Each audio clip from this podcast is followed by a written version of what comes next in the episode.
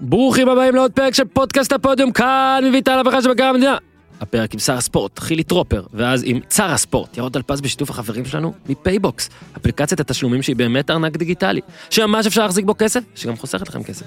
ספורט בחודשי הכרעה, צפיות משותפות, האולמות נפתחו שוב, חתונות, אז יש גם אה, מסיבות רווקים. בקיצור, יש דברים שצריך לשלם עליהם ביחד, וצריך לארגן את זה, ויאללה, בואו נמצא פתרון טוב יותר, לא? אז חלאס להסתבך, הורידו את אפליקציית PayBox, ותראו עד כמה פשוט כל העסק הופך להיות. ב PayBox אפשר גם לשלם לחבר או לבעל עסק, ובמיוחד אפשר לפתוח קבוצות, קבוצות שהן ליגה אחת מעל כולם. כאחד שיש לו כבר, כן, זה עלה, 28 קבוצות ב PayBox, אין ספק שמדובר בליגת האלופות של הקבוצות.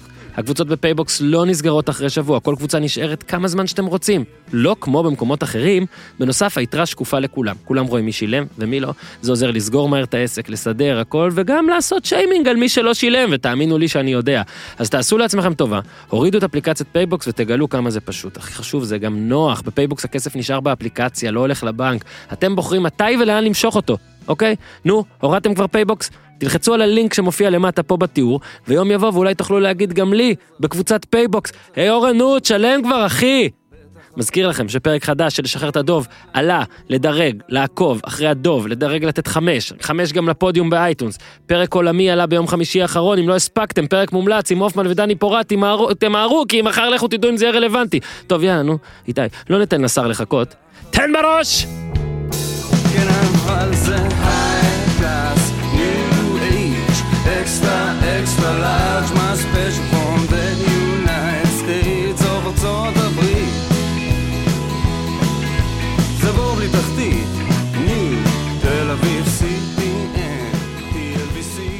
אז שלום לשר, אני תקשיב איך אני אומר את זה, הספורט והתרבות, חילי טרופר. אהלן, אמרת, את הטרופר אמרת נכון, כן. תרבות וספורט לא משנה הסדר. אני תמיד אומר שם המשפחה שלי יוסיפוביץ', אני רגיל שטועים לי הרבה, ואני מודה שרק כשנחשפתי באינסטגרם ראיתי שזה O ולא U, אז הנה. הלוואי כולם היו כאלה מדויקים כמוך, זה בודקים טרופר באינסטגרם. כן, כן. תשמע, בוא נתחיל ככה. אה, אני סיפרתי פה גם אה, קודם, לפני שהתחלנו להקליט, אה, אני מאוד עסוק לאחרונה. באמת, אני מאוד עסוק. לא מצליח להשתתק, הוא מאוד עסוק. ואז הנה, מגיע פה מישהו שאני חושב שאתה יכול לספר לנו קצת על מה זה להיות עסוק. אה, כמה פעמים וכמה בחירות וכמה זה ואיפה אתה מוצא את עצמך בכלל זו שאלה קבועה שלי לכל פוליטיקאי בתקופה האחרונה כי על פוליטיקה לא נדבר הרבה אבל על האדם שעושה את זה כן. מה עובר עליך?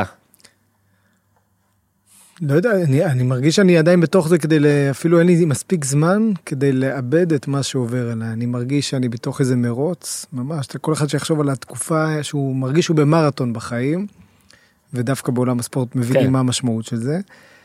ואתה בתוך זה, אתה מדי פעם מצליח ככה לתפוס מבט, לראות מה... אני מאוד ממוקד, כלומר אני יודע מה אני רוצה, ופה מתערבבים פה הרבה דברים ביחד, כי תמיד נראה לי פוליטיקה זה מטורף, אבל גם קמפיין באמת רביעי, יש לנו בחירות תכף, והמשרד, והוא משרד מאוד אינטנסיבי בתקופה הזאת, אני מניח תמיד, אבל בעיקר בתקופה הזו, וקורונה שמשפיעה על הכל, אתה יודע, זה כמו צל, על הכל, כל החלטה שאתה מקבל, כל פעולה היא תחת הסיפור הבריאותי, הכלכלי, וגם מש- ממשלה לא ממש מתפקדת. כל זה מתנקז ביחד, אבל אתה יודע, משתדל לעשות את המקסימום. הרי חיים של פוליטיקאי בגדול זה כאילו אתה, אתה רץ לאנשהו ואז יש את התוצאה הצלחת נכשלת ובהנחה שהצלחת אתה מתחיל לפעול. אתם וזה כולכם למעשה בשנתיים האחרונות רק רצים למעשה. קשה מאוד לפעול. נכון, אם כי אני, אני אומר באמת, אני מאוד משתדל, גם בתוך הטירוף הזה, אני, אה, הרגעים הכי טובים שלי, זה לא אומר שזה הרגעים הכי קלים, אבל הם הכי טובים, הרגעים במשרד, כלומר העשייה בתחומים של אה, ספורט ותרבות, זה הרגעים, בשבילם באתי, ואתה יודע, אתה מרגיש משמעותי, כלומר, אתה עושה עכשיו את מה שבאת, לא תמיד אתה מצליח, לפעמים יותר, לפעמים פחות, אבל אתה עושה את הדבר שנורא רצית לעשות, ולשמחתי אני עדיין מצליח, גם כי אין לנו פריימריס ודברים כאלה, 80% מהזמן שלי גם בסיוע של מערכת בחירות, במשרד. שאתה יודע אה, הגעת לפה וזה פודקאסט ספורט וישר יש, ישר אנשים יגידו והם בטוח יגידו אה, אתה מארח אה, שר ספורט שאולי עוד שבועיים לא יהיה שר ספורט ואולי הסיכוי הכי גבוה שתישאר בדיוק בתפקיד הזה זה אם שוב לא, לא או תהיה תוצאה שהיא לא תוצאה. אה, מה אתה עונה לזה זאת אומרת איך אתה עכשיו אפילו ועזוב השאלה שלי היא כאילו עליי ועל המאזינים שלי אבל בגדול פונים אליך בטח המון אנשים אתה עוסק במלא דברים שקשורים בספורט עוד מעט נדבר ספציפית על דברים ועל דברים שהצלחת דברים שאולי קצת פחות. אתה עכשיו מרגיש כמה? אתה מרגיש כעדיין כשר ספורט ותרבות, או כאחד שרץ וצריך לדאוג למה שיקרה עוד שבועיים? מה קודם כל אתה מראיין אותי כאוהד ספורט. נכון. אה, ו- ואני באמת באמת אוהב ספורט, אתה יודע, אני 25 שנה יש לי מנוי, יודע מה זה, יודע למה אנחנו כולם מתגעגעים, יודע מה המשמעות של, אתה יודע, איך, איך מרגישים בבוקר של משחק חשוב, ואיך כל היום אתה, אתה הלב שלך בכלל לא, לא באזורים האלה, חי את החוויה הזו לגמרי, את התשוקה ואת האדרנלין שיש רק לזה. וחוץ מזה, אני שר הספורט עכשיו, אני לא רואה, לא מסתכל קדימה, כל יום מחדש, מבוקר עד לילה, בטח בתקופה כזו, אין לך את הפריבילגיה להתחיל לעשות חישובים אחרים. יש לי מחויבות לאנשי הספורט בארץ, וזה הדבר היחיד שמניע אותי. אני קם בבוקר וחושב היום איך אני פותח עוד משהו בספורט, איך אני מגדיל את הקהל, איך אני אה, מקדם את תוכנית המתקנים, לבנות תשתיות פה עשר שנים קדימה, זה לא דברים שאני אכתוב. אתה יודע, אני בא מעולם החינוך. בחינוך כמעט כל פעולה שאתה עושה, אתה יודע, שאתה זורע עכשיו את הזרע ואתה יודע, אתה... מישהו אחר יקצור. מישהו- וזה בסדר. העיקר. שיקצר. נכון, אבל, אבל אני חושב שחלק מהבעיה, גם בספורט, אולי זה בכלל בממשלת ישראל, שכל הזמן רוצים עכשיו את התוצאה. אני, רוב הזמן, כמה שזה יישמע לך מוזר, או אתה יודע מה, אני מחלק את זמני בין ההתמודדויות עם הקורונה, שאני מניח שלא נדבר עליהם, וההשפעות שלהם בספורט, וחצי מהזמן שמוקדש לדברים תשתיתיים, שאני כן. עכשיו זורע אותם, מישהו אחר ירוויח, אבל זה בסדר. אין דרך אחרת לספורט הישראלי לצמוח אם לא נסתכל על זה ככה. אז בואו באמת נתחיל בזה, ובאמת אני כן רוצה, לפני שנגלוש לעניינים המאוד בוערים, כמו קהל שעכשיו מתחיל להיכנס, ואז יש- לנו גם שאלות, אז נכנס אבל למה רק, וכל מיני דברים כאלה. קודם כל באמת להכיר קצת אותך בקטע של הספורט. אז יודעים מנוי, יודעים אה, הפועל ירושלים, קטמון, כבר צריך לקרוא להפועל ירושלים עכשיו לדעתי, נכון? כן, כן, לא כן. סבבה, סליחה מכל אה, יונתן כהן, אסף כהן וכל האנשים שבטח כועסים עכשיו, אז הפועל ירושלים. אה, בוא תספר רגע, כי תחקרת אותי על למה אני עושה את זה לפני זה, אז בוא, מה הקשר שלך לספורט? קודם כל אני אישית אוהב לעשות ספורט ותמיד אה, גם כדורסל גם כדורגל וריצות.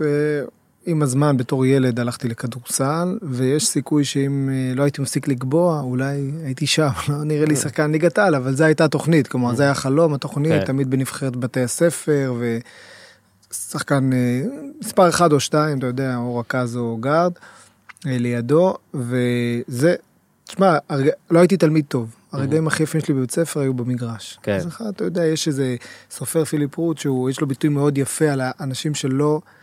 אני לא צריך להגיד זה יפה כמו שהוא אומר, אבל אנשים שלא מצאו שום מקום בבית ספר חוץ מבמגרש. אז אני, היה לי טוב במגרש.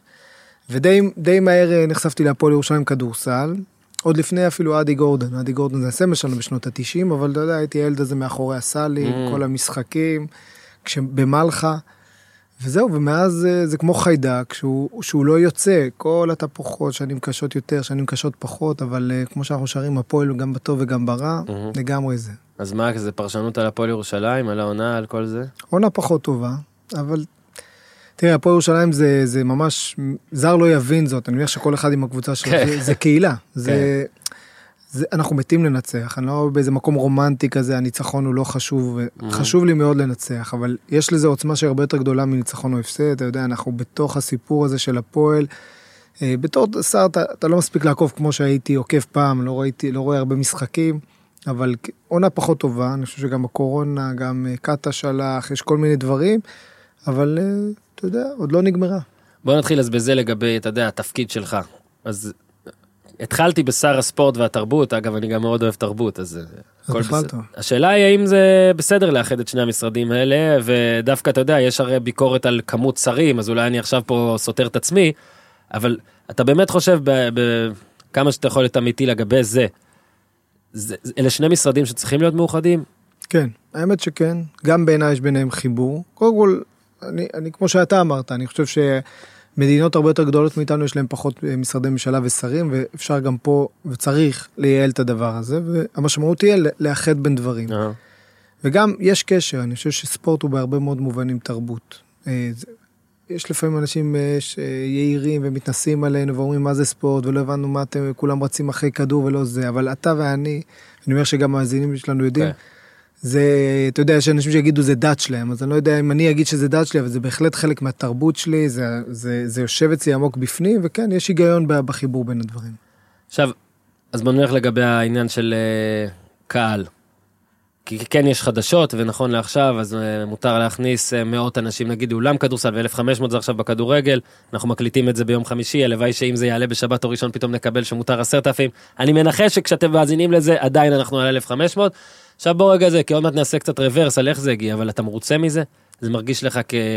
כהצלחה או למעשה כאיזה מין מיני כישלון, כי אולי היה צריך יותר, ואולי אני צריך אה, להיות אפילו פחות עדין עם האולי, כולנו רוצים יותר. אז המזל אורן שיש לנו זה פודקאסט ואפשר לדבר ואפשר אפילו לתת תשובות מורכבות. בשביל זה אתה פה. התשובה המורכבת היא, אחד אני לא, לא, לא מרוצה, בסדר? זה חלקי. וזה לא סוד שרציתי הרבה יותר, אני חושב שאפשר יותר, אני חושב שצריך יותר, בטח באצטדיוני ענק, בחוץ, אין שום כן. סיבה ש-1500 איש ייכנסו בבלומפילד או בסמי עופר או בטדי. ונאבקנו על זה. אז אחד אני אומר, והמאבק לא נגמר. האתגר שלנו שבכל פעימה עכשיו זה יגדל משמעותית, אני לא רוצה להשלות אף אחד. אנחנו לא נהיה בעונה הזו ב-30 אלף איש מפה לפה באצטדיונים הגדולים. זה לא יקרה. המגפה עדיין פה ובו כולנו צריכים גם לגלות אחריות ולא רק פופוליסטים. מצד שני, 1,500 זה, זה קטן מדי. ואחרי שאמרתי את זה, אני אאזן את זה, ואני אגיד שגם היום שאנחנו מדברים, התחום הכי פתוח בישראל, שאפשר להכניס בו הכי הרבה אנשים, זה ספורט. תסתכל, אפשר במגבלות 20 איש בפנים, 50 איש בחוץ. במסעדות שרק חזרו עכשיו, 100 איש, 200 איש. בתי כנסת, זה המספרים. אולמות אירועים, אנשים לא התחתנו שנה, אתה שומע חתן וכלה אומרים, שנה הקפאנו אותנו, איך אנחנו לא הראשונים לחזור? 300 איש. המקום שאפשר להגיע למספרים של 1,000-1,500, היחיד כרגע זה תחום הספורט. עכשיו, אני לא אומר את זה כדי לנוח, אני לא אומר את זה כדי להגיד זה מושלם, אמרתי, רציתי יותר, אני חושב שאפשר יותר, ואני בעיקר לא עסוק בכותרות, אלא עובד קשה, כדי שבפעימה הבאה, בעוד עשרה ימים, אפשר יהיה יותר. אבל אני גם מציע לשים את זה בפרופורציות, יש פה עדיין קורונה, גם היום יש ירידה גדולה, אבל 3,000 איש חולים, ויש הרבה ילדים לא מחוסנים, וגם צעירים שעדיין לא סיימו את מהלך החיסון, וספורט שהם זה... כרגע גם לא יכולים להיכנס, או נכון. יש איזה סידור שאומרים שאולי יהיה, כרגע עדיין נכון. ו- ו- ולכן הסיפור הזה הוא עדיין סיפור מורכב. אני יכול לתת לך דוגמה, באנגליה לפני כמה חודשים עשו איזה פיילוט להכניס 3,000 אוהדים. הוא קרס. כן. הוא קרס לא בגלל המחלה, הוא קרס בגלל יכולת לנהל את הדבר הזה. באים לך הרבה אוהדים. עכשיו תחשוב על ההליך הזה, אני אומר גם לראשי הקבוצות, לבדוק, יש לך תעודת מחס... אה, מחוסן, מחלים, להיכנס. מרחקים, זה מסובך. ולכן... אבל מה לא מסובך פה, הכל בשנה מסו- הזאת? הכל מסובך, ולכן אני אומר, בוא נכיר שהמציאות היא מורכבת. גם לאנשים שכואבים וצועקים וכועסים, אני מבין אותם. אני מבין אותם קודם כל כי אני אוהד. גם אני יודע מה זה שנה להתגעגע, לחזור. אני הייתי בארנה ב... השבוע, במשחק שנה ויומיים, שנה פחות יומיים מאז המשחק האחרון שהייתי בארנה. אתה יודע מה זה בשבילי ההתרגשות, לבוא כאוהד, לראות את הקבוצה שאני אוהב, אני יודע מה זה. אני יודע, אפילו ראיתי תמונות שלי מהמשחק לפני שנה, זה בדיוק התחילה הקורונה, זה היה מדהים. זה היה משחק אחרון מול מכבי תל אביב, שקיבלו אישור מיוחד להחזיר 8,000 אוהדים, עוד לא, אה, עוד לא נכון. הבנו מה זה אומר. נכון. אני בכלל הייתי אחרי ניתוח, אז הייתי, הייתי בקבוצת סיכון באותם ימים, אז שמו אותי באיזה פינה, יש לי תמונה שלי כן. יושב באיזה פינה לבד, שמור על עצמי, ואחרי שנה לחזור זה מרגש, והיו שם רק 300, כי שבוע שעבר היה אפשר רק 300, מאז העלינו את זה כבר לאלף בארנה, והיה מרגש, והיה משמעותי, והשחקנים התרגשו. תחזרו למגרשים, בואו נעשה הכל כמו שצריך, ושבוע הבא נגדל. תראה, ביקשנו מהקהל שלנו אה, לשאול שאלות ושאלו המון שאלות, ורוב השאלות הולכות על זה. ומן הסתם, אה, יש הרבה מאוד אנשים שאוהבים את התחומים שבהם אתה עוסק, אז הם, אה, על מי הם התלוננו? על אה, בן אדם ב, בראש הפירמידה, שכאילו הוא אמור לסדר את זה. השאלה אם בכלל, אם כמו שאתה אומר פה לגבי 1,500, האם יש לא רק לך, אלא לשר ספורט, X, כוח לעשות דברים כאלה, כשיש פה לכל מגזר ולכל דבר פה מכבשי לחצים מטורפים והפגנות והכל, וראית שמטעם הספורט כאילו, כמה שהאוהדים רצו, אז מדי פעם זה היה כמה עשרות מחוץ לסמי עופר, או מחוץ 200-300 אוהדי מכבי, אוהדי הפועל, אין איזה התארגנות אמיתית, למרות שאגב, יכולה להיות אה, התארגנות עצומה. האם באמת אולי תחום הספורט בישראל, וזה מבאס אותי, האם הוא, זה מה שנועדנו להיות כאלה, אתה יודע, אלה שכאילו אנחנו עכברים, אנחנו בתוך זה, אבל בעיני המדינה כולה, זה גם אין את המכבשים כמו שאמרתי, זה גם לא יהיה בראש של החדשות של המיינסטרים, אלא אם כן חס וחלילה קרה משהו, או מדליה של ג'ודאי, כאילו אירועי קיצון.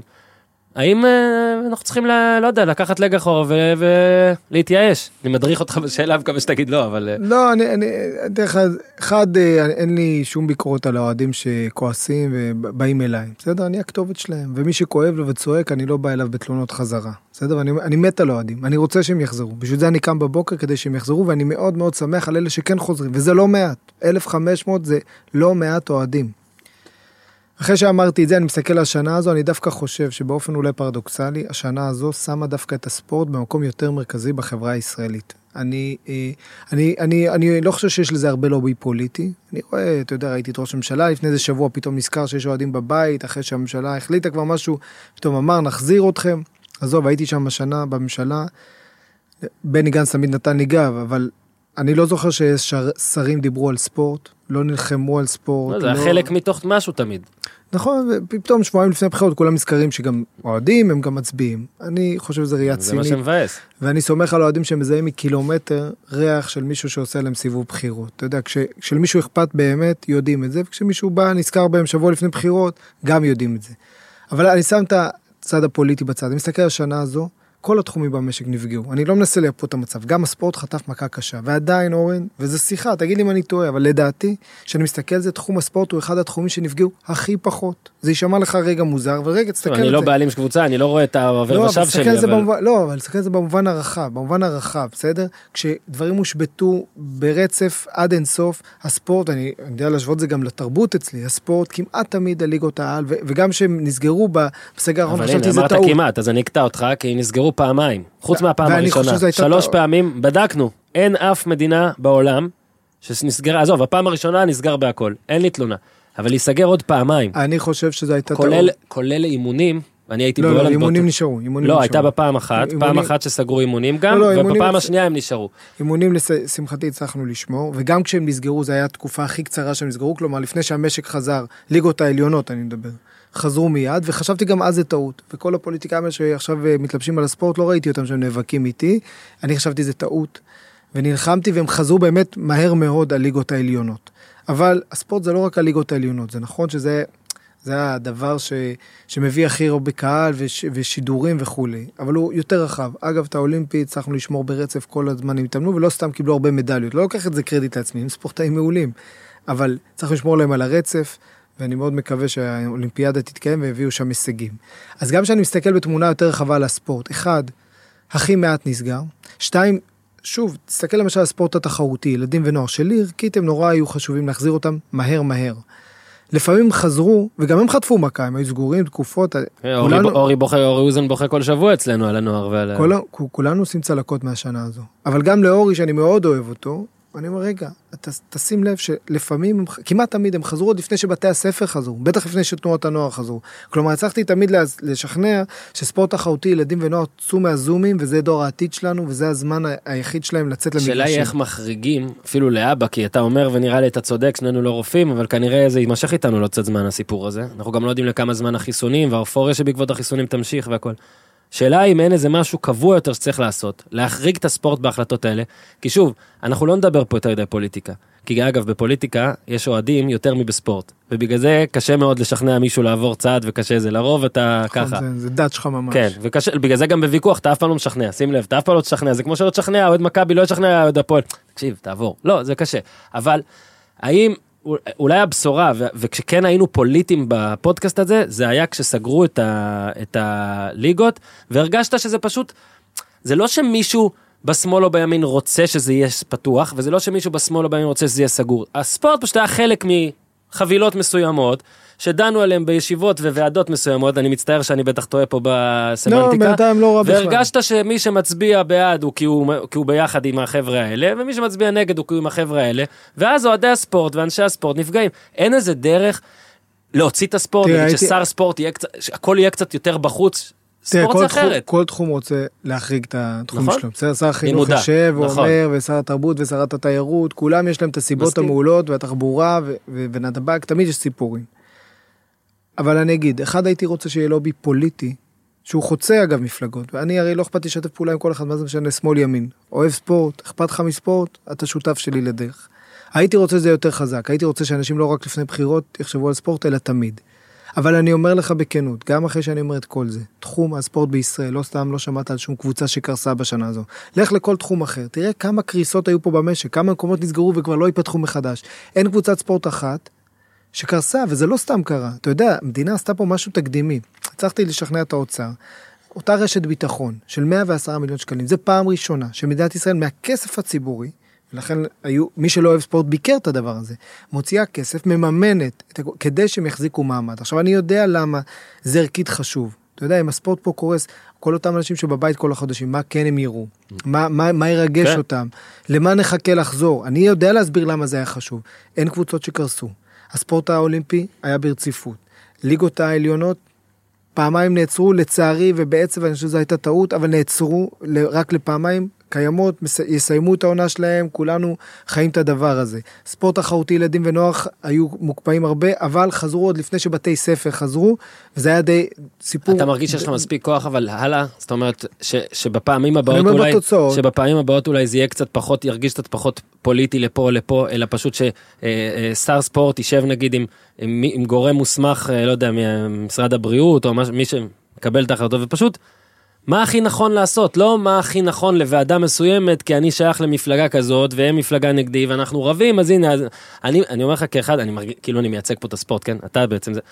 אני מרגיש שאנחנו מה, מהילדים האלה שלפעמים ההורים רבים, ואז הם נפגעים כזה, כי ההורים רבים, ואז הילד נפגע. כן, אני לא יודע אם ההחלטות בעניין הזה היו פוליטיים. כמעט תמיד היו פשוט החלטות רוחביות על משק. כן, כן, סוגרים הכל. ולא לא נכנסו לא, לזה. אני מתכוון ההצבעות היו מאוד, אה, אין פתאום מישהו ששייך למפלגה הזאת ויצביע נגד בוועדה נכון, כזאת, כי הוא שייך למפלגה הזאת. אין, אין פתרונות קסם. אני כן חושב, בסדר? גם עכשיו, כשאני לא אוהב את המספרים שחזרו, אבל אני אומר, חבר'ה, הרי כשאני אמרתי, כשהספורט, האוהדים יחזרו בפעם הראשונה שהמשק ייפתח. כמה אנשים לגלגו, צחקו, היו ציניים, אמרו איפה אלה לא יחזרו כל העונה. היו לא מעט אנשים שאמרו מה פתאום הם תמיד יחזרו אחרונים. חזרו בפעימה הראשונה. וגם היום זה הפעימה, הם, הם, הם מספרים הכי גדולים, בתו, ב, בעובדות, אין זה. עכשיו זה שאומרים לי ש-1500 לא מספיק ב-30,000 וגם לכל האוהדים אני אומר חבר'ה, רוב הקבוצות לא מביאות גם 1500 ביום רגיל, בסדר? זה לא...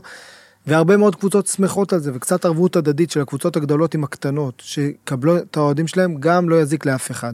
ולאותם אוהדים שהם רק 1,500 מתוך 30,000, אני אומר, אחד, זה המספרים הכי גדולים, יותר מחתונות, יותר ממסעדות, יותר מבתי כנסת. ושתיים, אני אומר, נעבוד קשה.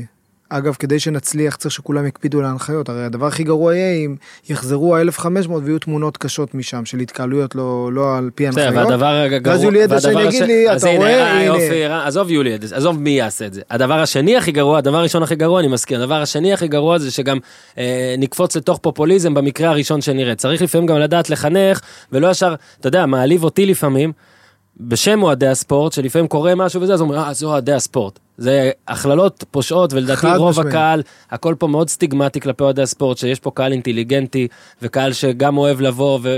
ואתה יודע שלפעמים אתה רואה שלושה אוהדים זורקים אבוקה ומשהו נשרף, אז אה, אוהדי הכדורגל, לא, זה אנשים. ואגב, מי שעושה עבירה באצטדיון כדורגל, הוא עבריין. הוא לא אוהד כדורגל אה, סורר, כי אתה לא תגיד את זה על מישהו אחר, אם אני עכשיו אלך לסרט בקולנוע ואני אתפרע שם, אז לא יגידו, "תשמע, צופי הקולנוע." הקולנוע הם ברברים, לא, זה אני ברברי. על כל מה שאמרת אני חותם, ותאמין לי אני אהיה שם כדי להגן עליהם, אם זה באמת יהיה מקרים יוצאי דופן, ואני מאמין שזה יהיה מקרים יוצאי דופן, אני לא חושב שבאמת רוב לא לרוץ הקהל- לפופוליזם ולסגור, כי זה... מ- מסכים איתך, אבל אני אומר, כולנו צריכים לעזור. בדבר הזה ולהיות מחויבים, כדי לא לתת לאף אחד שמחפש אותנו סיבה טובה, למה לא להגדיל את המספרים. אז עכשיו בואו רק אה, נסגור את עניין הקהל, אז להגדיל מספרים. אמרת דבר נחרץ, עם זה אני סבבה. אמרת, אל תצפו פה ל-100% תפוסה עד אה, בעונה הזאת. אולי בעונה הבאה שתתחיל, לא אוגוסט, נקווה. אה, מי יודע. מה כן אפשר, זאת אומרת, יש איזה כבר עכשיו איזה פתח למשהו, לאיזושהי תקווה, לאם תעשו ככה וככה, אז יהיה ככה וככה. כן, אני נזהר. כי רגע, אני רק אוסיף, סליחה. להשוות אותנו לחתונות ולבתי כנסת זה קצת לא פייר, כי חתונות מן הסתם, הרוב נגיד אם זה באולם סגור, ברור שאי אפשר יותר מדי, ובתי כנסת מן הסתם, אני, בתי כנסת הם סגורים, נכון? אני- רובם. בוא נגיד, כמו, ציינת את זה, זה משהו קצת אחר. אני מאמין לגמרי בטוח. שזה אחר, אבל אתה מבין שאני אומר את זה לשר הבריאות, הרי תסמוך עליי שאני את כל הטיעונים האלה אומר לשר הבריאות, ומסביר לו על היציאים הנפרדים, ושבמקומות הגדולים יש, קודם כל זה האוויר הפתוח, ויש 14 כניסות נפרדות, ואני הרי יודע מה זה, אני, כן, ב, אני שם. הולך למשחק של הפועל ירושלים בכדורגל כן, בטדי כן. בשבוע, אז אני יודע מה זה. ואחרי זה הוא אומר, ויש גם גני אירועים ענקיים שאומרים לי תן לי ככה ותן לי ככה, כל אחד והסיפור שלו, אבל עזוב, זה לא הבעיה שלי, זה הבעיה שלו, אני בא לדאוג לאוהדי הכדורגל. אני לא, בטח לא אפזר הבטחות של מספרים, כי זה סתם, זה פופוליזם, גם יש זה לא... אופק? רק- אופק קיים? יש אופק לדעתי בפעימה של ה-21 לחודש, שזה עוד אה, שבוע אה, פלוס, זה- כן. בסדר? יהיה, תהיה גדילה, בסדר? ואז מתחיל גם הפלייאוף בכדורגל, יש משחקי נבחרת, האם היא תגדל לשלושת אלפים, לששת אלפים, אני לא יודע להגיד לך את המספרים, כמובן שאחר כך המטרה היא שאנחנו נסיים את העונה במספרים מאוד גדולים. אני רק יודע להבטיח דבר אחד, עבודה קשה, בלי לעשות ספינים, בלי סיבובים, לא סתם, אף פעם לא יתפסו אותי באיזה הדלפות מתוך ישיבות, אני כל פעם יושב עם משרד הבריאות ואני רואה פתאום יוצאים מספרים לא אחראים החוצה. עזוב, אני באתי לעבוד, ובינתיים, לא בהכל הצלחתי. מהמם. התקופה היא קשה, השנה היא קשה, המגפה היא קשה, אנשים קרסו פה, בתי הספר, אני אומר לך, הילדה שלי בכיתה ט' חזרה השבוע לבית ספר אחרי כמעט שנה שהיא לא הייתה. מטורף. זה מטורף. ולכן אני אומר גם לאוהדי הכדורגל, אתם הראשונים לחזור, אתם במספרים הכי גדולים, ועכשיו המטרה היא להוכיח שאפשר להגדיל את המספרים. הפסקה קצרה, לספר לך ולכם על החברים שלי במזרני פנדה. פנדה זה מותג האונליין הגדול ביותר למוצרי שינה בישראל. מאזיני הפודיום אוהבים את פנדה כי קל ונוח להזמין מהם והכל אונליין, לא צריך לחפש חניה ולהישכב על מיטה בחנות עם אלף איש. לא רק המזרנים נוחים, גם המיטות, הכריות, המזרנים לכלבים וגם המחירים של פנדה. בפנדה תשלמו שליש למשל. שליש מחיר על מזרן אחד למה כי אין שם חנויות ואין שכר דירה ואין דברים ואין שיגועים ומי מרוויח מזה אתם והכי מדהים פנדה נותנים לכם 100 ימים לישון על המזרן שלהם לא אהבתם הכסף יוחזר עד כדי כך פנדה מאמינים במוצר מחפשים נושא לשיחה סביב שולחן החג הנה פנדה מזרן פלוס מיטה זוגית במחיר הגדי הבנתם עשיתי פה קטע הגדי החל מ-2,999 שקלים בלבד וחמישה אחוז הנחה נוספים למאזיני הפודיום זה מה שאני בא להגיד שוב. יש אצלנו כפל מבצעים, זה אדיר. כפל זה תמיד טוב, אלא אם כן זה בדברים לא טובים, וכשזה בדברים טובים זה טוב. והכפל פה הוא טוב. יש הנחות, יש להם הנחות עכשיו לפנדה של החג, יש עוד הנחה של הפודיום, קוד קופון POD, POD, קוד קופון POD, כפל הנחות, אז אה, יאללה, בחזרה לכבוד השר אה, חילי טרופר. טוב, אז גם שאלו אותנו פה הרבה שאלות, וזמנך פה אה, קצוב, יסמנו לנו, אז אנחנו ננסה, ננסה להגיע לכמה שיותר, אחרי דיבור המזל הקהל שלך, שלך, אתה יודע, הרי יועצים פוליטיים יגידו לך, ב- בשבוע וחצי לפני בחירות, אתה מפנה שעה, כן. מה לעשות, אני חולה ספורט, נו, יפה יודע, מאוד, אז- יפה מאוד, יפה מאוד. תודה לכל מי ש... כל מי שסידר את זה, גם שהגעת... אה, זה הדובר שלי שהוא מעריץ שלך, זה בעיה כן, אחרת. בסדר, בוא נטפל. הוא טועה, אבל אין מה לעשות. חד משמעית. אז אתה יודע, מבחינת... אה, בוא נדבר רגע אז עוד משהו כללי כזה. שר ספורט למשל, כאילו יש כאלה שיגידו, טוב, יש התאחדות, יש מנהלת לכדורסל, יש איגוד אולימפי, יש זה. מה שר ספורט עושה? זאת אומרת, מה שר ספורט, זה אחת השאלות שיש. מה שר ספורט באמת, כשהוא מציג את מסביר, אני שר ספורט, אוקיי, ומה אתה עושה? מה הדבר הראשון שאתה אומר? טוב, יש פה הרבה דברים. אחד, הוא קובע את המדיניות. למשל, יש לי תפיסה בספורט. אני חושב כדי להרים את הספורט הישראלי קדימה, זה לא רק כדורגל. יש שלושה דברים שצריך לעבוד עליהם. אחד, להעלות את איכות המאמנים. אני בא מחינוך. בחינוך תמיד אומרים, איכות התלמיד אף פעם לא תעלה על איכות המורה. אין מה לעשות, אתה יודע, אם המורה הוא בינוני, התלמיד יהיה לו מאוד קשה לפרוץ. אותו דבר בספורט. איכות הספורטאים לא תעלה אף פעם על איכות המאמנים, בגדול. בגדול. ולכן אתה צריך להשקיע במאמנים. זה בהרבה דברים, גם בדברים ערכיים, אה, למנוע הטרדות מיניות וכולי, וגם כמובן ברמה המקצועית. הדבר השני זה תשתיות, מתקנים. ישראל היא מאחורה בתשתיות מתקנים, לא רוצה לדבר על מי שהייתה לפניי, לא משנה, בשורה התחתונה אין תוכנית מתקנים. עכשיו בנינו, הנה היא, תוכנית מתקנים, עשור קדימה. אני יודע להגיד לך היום איפה ייבנו אצטדיונים, אולמות, בריכות, כל הדברים האלה. כן. להסתכל עשר שנים קדימה, תשתיות. ודבר שלישי זה כמובן חינוך מהגילאים הצעירים. לעבוד עם משרד החינוך, כדי שבגילאים צעירים, כמה שיותר, גם המדינות שפרצו קדימה, הרחיבו את בסיס הפירמידה, ממילא הגיעו עוד כוכבים למעלה. אז זה למשל מדיניות. הדבר השני זה תקציבים. יש לנו תקציב של בערך מיליארד שקל, שאנחנו מחלקים אותו, נכון, דרך האיגודים, אגודות, מרכזים, התאחדות, מנהלות, הם מנהלות את זה, אבל בסוף להחליט איך אתה מפנה את הכסף, כמה, למה, זה אצלנו, וכמובן רגולציה, להקפיד, לשמור שעומדים בכל הכללים, הנחיות, סטנדרטים, כל הוועד האולימפי, לוודא ש, אתה יודע, הספורטאים שלנו לא, להחזיק להם את המלגות, אתה יודע מה זה לדחות אולימפיאדה בשנה. המשמעויות כלפינו היו אדירות, אתה יודע, כל מה שהחזקת שנה, אימונים, מחנות, בוודאי לספורטאים עצמם, להאריך את המלגות קיום שלהם, להחזיק עוד את המאמנים, את כל התשתיות האלה, להחזיק שנה קדימה. זה ממש בגדול. אה, עידן שואל איך, איך, איך אתה לפחות כאילו רוצה או שואף שיתחלק תקציב הספורט בין הענפים השונים ועד כמה יש, אתה יודע, זה יהיה רק פופולריות והישגיות, או עד כמה לדחוף אולי ענפים שאנחנו צריכים להיות עוד יותר טובים בהם ובזכות כסף נהיה, כל הנושא הזה של תקציב, איך, מאיפה אתה אז- מתחיל אז, בכלל? אז נורא קשה למצוא את האיזון. אני אגיד לך בדיוק, אנחנו עושים עכשיו תהליך שהוא צמצום הענפים המועדפים. בעולם האולימפי, בעיניי, מע... אה, הרבה זה מעט. ישראל התפזרה על הרבה מאוד ענפים, זו מדינה קטנה, אתה צריך להתמקד איפה אתה חזק? זה, זה ברור, ג'ודו, התעמלות, שייט, יש מקומות שישראל היא מאוד חזקה. אנחנו מצמצמים את הענפים המועדפים. משאיר את אותה עוגת תקציב, פשוט הרבה יותר ממוקד, זה יביא לנו מדליות, לא... דו... קודם כל אני מאמין שגם. בטוקיו יהיו לנו מדליות, אבל בעיקר, מסתכל על פריז וכולי, יהיו שם מדליות. אז מצמצם את הענפים. בספורט התחרותי נקרא לו, אני חושב שיש שני ענפי על בישראל, זה כדורגל, כדורסל, רוב הכסף ילך לשם, בעיקר כי יש, עשרות, אתה יודע מה, זה תנועת הנוער הכי גדולה היום בישראל. יש Mm. עשרות אלפים של ילדים, מאות אלפים אולי, שהולכים לשם, ולכן באופן טבעי מקבלים את החלק הגדול בעוגה. שאלה מאורי אוזן, איך מעלים את התקציב הזה? כי אורי תמיד עם איש של מספרים ומחשב דברים, הוא אומר, זה תקציב לספורט הכי נמוך בכל המדינות, שהוא בדק, או דברים כאלה וזה, ואיך זה יכול להיות, ואיך זה עולה, ויש גם בשאלת, כאילו, בקשת המשך, לא להגיד ישראל היא מדינת ביטחון והכל הולך לביטחון, כי ראינו שגם זה לא תמיד מדויק, זאת אומרת, לפעמים מוצאים עוד כספים, אבל ספורט כמו שאמרתי, באיזה שבע שאלות אחורה, למטה. אני מסכים איתך שיש, ועם אורי, שיש תת תקצוב בישראל, הספורט לא מקבל את הסכומים, וגם אחרי שאני עושה את ההנחות לכולנו, אה, בגלל ביטחון וצרכים, עדיין אני חושב שאפשר להעלות את התקציב. אני לא רוצה להיות פופוליסטית שזה יקרה ברגע אחד, כי בטח אחרי קורונה כולנו ניכנס עכשיו למשבר כלכלי, והאתגר יהיה למנוע קיצוצים בכלל. אבל, אבל אה, כן, צריך להעלות את התקציב, ולאט לאט, אה, אתה יודע, בתוכנית מדורגת להעלות את התקציב, אנחנו עכשיו עובדים את זה, אגב, תקציב ספורט יכול לבוא מכמה מקורות, אנחנו למשל עובדים את זה דרך התשתיות, דרך המתקנים, אנחנו הכנו תוכנית שהיא חמישה מיליארד, לפי התקצוב עכשיו יש שניים וחצי מיליארד שקלים, אני מדבר איתך לעשור. כן. עכשיו צריך לסגור את הפער הזה, הוא לא ייסגר בין שתיים וחצי לחמש, אבל לא יכול להיות שהוא יישאר על שתיים וחצי, וזה מאבקים. אה, לא אכפת לך שאני קופץ ככה מנושא לנושא לפי שי, השאלות, נכון? אנחנו פה ב... ב- הם בשיחה. זה עלה- הם עשו את ה lineup. אוקיי, אז אה, הרבה, היו כל מיני שאלות, אבל גם אלעד ברם על זה. אה, חילי מגיע מתחום החינוך. אתה גם דיברת על בית ספר, שאהבת את המגרש, אבל מה עושים על מנת שיהיה יותר ספורט בבתי ספר? כי אני כל הזמן פה מבלבל במוח על זה שאני נשוי להולנדית, ולכן אני קצת אה, יודע מה הולך שם. ספורט זה באמת לילדים והכל, עזוב את המתקנים, אבל גם זה מאוד בתוך העניין, נגיד, אה, לימדו אותם שחייה בבית ספר, כל מיני דברים כאלה. איך באמת אפשר, בלי, בלי שזה יהיה סיסמה, אלא באמת שנאמין לזה, שאולי באמת ייזמו שינוי בשיתוף עם משרד החינוך, אולי שיהיה הרבה יותר ספורט בבית ספר.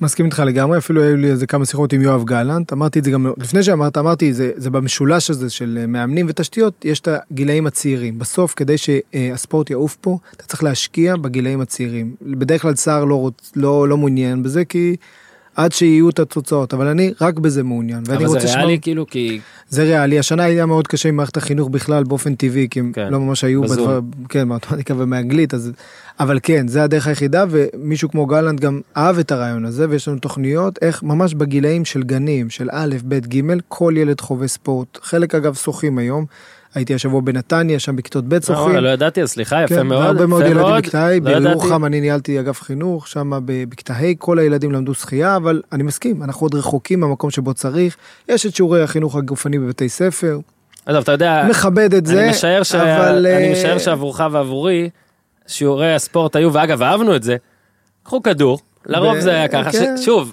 העיקר שיהיו עוד שעות. השעה בשבוע, זה, כן. זה צריך להיות יותר שעות, זה צריך להיות, ל, ל, לבוא לזה יותר אלגנטי, דרך שעות של תוכנית קרב, לא נכנס לכל הפרטים, שהן שעות קצת פחות פורמליות בבתי ספר, להכניס את המאמנים פנימה. בסוף, יש גם ברמה החינוכית, זה לא רק כדי שנשפר את התוצאות שלנו בספורט, גם ברמה החינוכית, אני אומר לך כמחנך, יש מעט מאוד כלים אפקטיביים כמו, כמו ספורט, כדי להעביר את כל הערכים החשובים מסכים. שלך. את, אני רואה את הילד שלי, הילד שלי בכדורסל, ספורט תחרותי. לבית ספר הוא מאחר, למגרש הוא אף פעם לא מאחר. לבית ספר הוא שוכח קלמה, למגרש הוא אף פעם לא שוכח את התיק עם הכדור. שיתוף פעולה, משמעת, התמדה, זה דברים שאתה מקבל בספורט. ולכן, גם לכן, מבחינה חינוכית, לא רק כי אני חולה ספורט אני רוצה את זה, גם מבחינה חינוכית, אני אומר לך, אין כלי חזק אבל למה. זה לא קורה עד עכשיו? זאת אומרת, הרי אם כל שר יבוא ויגיד, ואני מניח שכל שר יבוא ויגיד, אני אדאג לזה, אני אעשה את זה, אני פה, אני שם, אני, אני פרשן פוליטי לדקה, איך אני בסדר? אני יכול להגיע לערוץ 2? לא אבל. אבל אתה צריך לקטוע אותי יותר. כן, אני צריך, סליחה, נעבוד גם על זה. איך עושים את זה בתכלס? זאת אומרת, מי צריך לוותר? כאילו, כי זה מרגיש כאילו שמישהו לא מוותר. זאת אומרת, מה הבעיה לעשות ארבע שעות, שש שעות ספורט בשבוע, עם כל הכבוד, ואני כן, אני למדתי בבית ספר.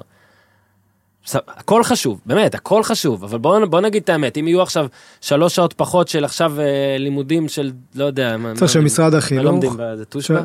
לא יודע, זה דווקא טוב, אהבתי טושבה, אבל לא יודע מה, כאילו מה... צריך שמשרד החינוך ישחרר קצת. ייפתח קצת, יתגמש קצת, יבין שספורט זה לא טוב גם לא, זה כי טוב הרבה גם לא. פעמים חינוך גופני זה השעה הזו של, כן. אה, אתה יודע, בדיוק. קחו כדור, בואו, זה מין שעה חופשית כזו. כן. לא, זה ערך, זה חינוך.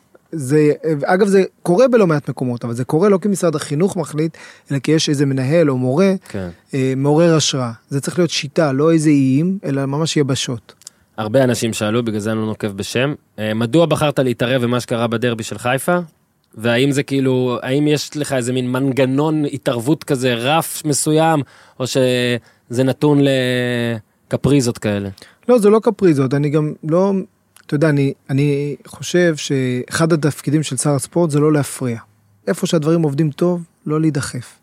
אבל שיש בעיות ערכיות חמורות, שיש למשל אלימות, כן, אני לא עומד בצד, היה גם את הסיפור עם אה, שחקנים של מכבי תל אביב, זה לא קורה לי הרבה.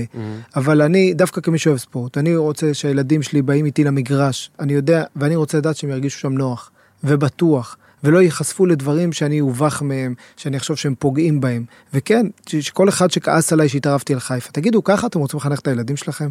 שהם רואים את, ה, את האלימות הזו ושותקים מול זה? ואני לא, אני לא מכיר את האפשרות הזו. ואני אומר לכל אחד, גם, אתה יודע, כעסו עליי הרבה מאוהדי חיפה. אגב, לא נקטתי עמדה, כל מה שאמרתי, לא נכנסתי אם זה מכבי או הפועל, מי התחיל, יש בתי משפט בשביל הדבר הזה. אמרתי שזה חמור, ואני מקווה שינהגו איתם בחומרה. למה? כי זו הדרך היחידה לעצור אלימות. כשאתה שותק בפעם הראשונה, אתה נותן לזה לגיטימציה. אני לא שותק, לא מול עוולות, לא כשמישהו נפגע, ולא כשיש אלימות במגרש, וכל אחד שישאל את עצמו האם הוא רוצה להביא את הילדים שלו למקום שהוא לא בטוח שהוא יחזור איתם הביתה בשלום. אני רק אתן פה את הכוכבית שלי, אגב, אין, לי אין בעיה עם אה, התערבות שלך או כל דבר כזה או אחר, אני גם אומר, הנה, אני פה המרגיע הלאומי, אני גם אומר, ואתה אוהב ספורט, אתה אומר, אני בטוח שגם אתה, כשהיית משחק, אפילו בשכונה, לפעמים יש את הרגע שאתה מאבד את זה, או לא אפילו ישר לאלימות, אבל יש. דברים. השאלה היא, איך באמת שומרים את זה כהתבטאות של אה, כאילו באה באה לחנך ובאה הכל ואני הרגשתי לפחות שבדרבי חיפה גם בדברים ואמרתי אני לא אנקוב שמות עכשיו וזה זה לא פודקאסט על תקשורת אבל כאילו לפעמים שקורה פה משהו אני מרגיש שאנחנו נהנים כולנו כזה to pile on אתה מבין כאילו לעשות מזה מגה אירוע בסופו של דבר אחלה אני חושב שהם היו צריכים להיענש הם נענשו תגידי, אני, כל מי בכ... שהיה אני, אני עשרה חודשים בתפקיד. דעתי, אם אני לא טועה, התערבתי פעמיים ברמה הציבורית. לא נראה לי התערבות רבה, היא לא, היא לא, היא לא טרחנית, היא לא נודניקית. אני גם בוא, אני, אני יודע לא, שספורט זה לא קונצרט. לא מדובר זה לא בפוש- קונצרט. לא מדובר פה בעבריינים פושטקים שזה מדובר פה במעידות אתה מבין מעידות שצריכים לא, זה ש- לתתקן. זה שיש קצת טמפרמנט במגרש ואדרנלין ואנשים אומרים מילה לא במקום ולפעמים שרים איזה שיר שאתה יודע הוא לא בדיוק אה, הכי אה, אלגנטי אני חי עם זה אני לא מטרחן את העניינים האלה אבל כן כשיש שחקנים שהולכים מכות על המגרש מול הטלוויזיות. וקטטה לא אתה יודע איזה קטנה כזו או התנצל ולא זה כן. אלא לא רק שהם רבו שם כולם אחד על השני אחרי זה גם אף אחד לא התנצל וכל אחד ההוא התחיל ההוא התחיל למרות שאחר כך הייתה יוזמה יפה של פשרה אני לא שותק. האם אה, אה, ניר אתן לך עוד דבר אחד, כן, אני כן, הייתי כן. במשחק שזרקו אה, חזיז במלחה, אה. ויואב גליצשטיין ה- המאבטח. איבד את האצבעות שלו. אז מה, אז אני מניח ששם כולם הבינו שצריך להתערב, נכון? תקשיב, זה היה אחד הימים. שו, איזה קשה זה היה. נכון, אני זה זוכר את זה במלחה. אני לא זוכר, נער או ילד, לא יודע מה הייתי. אז הייתי שם במלחה, אתה יודע. לקח לכולם זמן להבין, אתה יודע, פתאום איזה בום, אף אחד לא לא כן. הבין מיד. גם זה מחירים של אלימות. אני לא מחכה שיזרקו חזיז ומישהו יאבד את האצבעות שלו.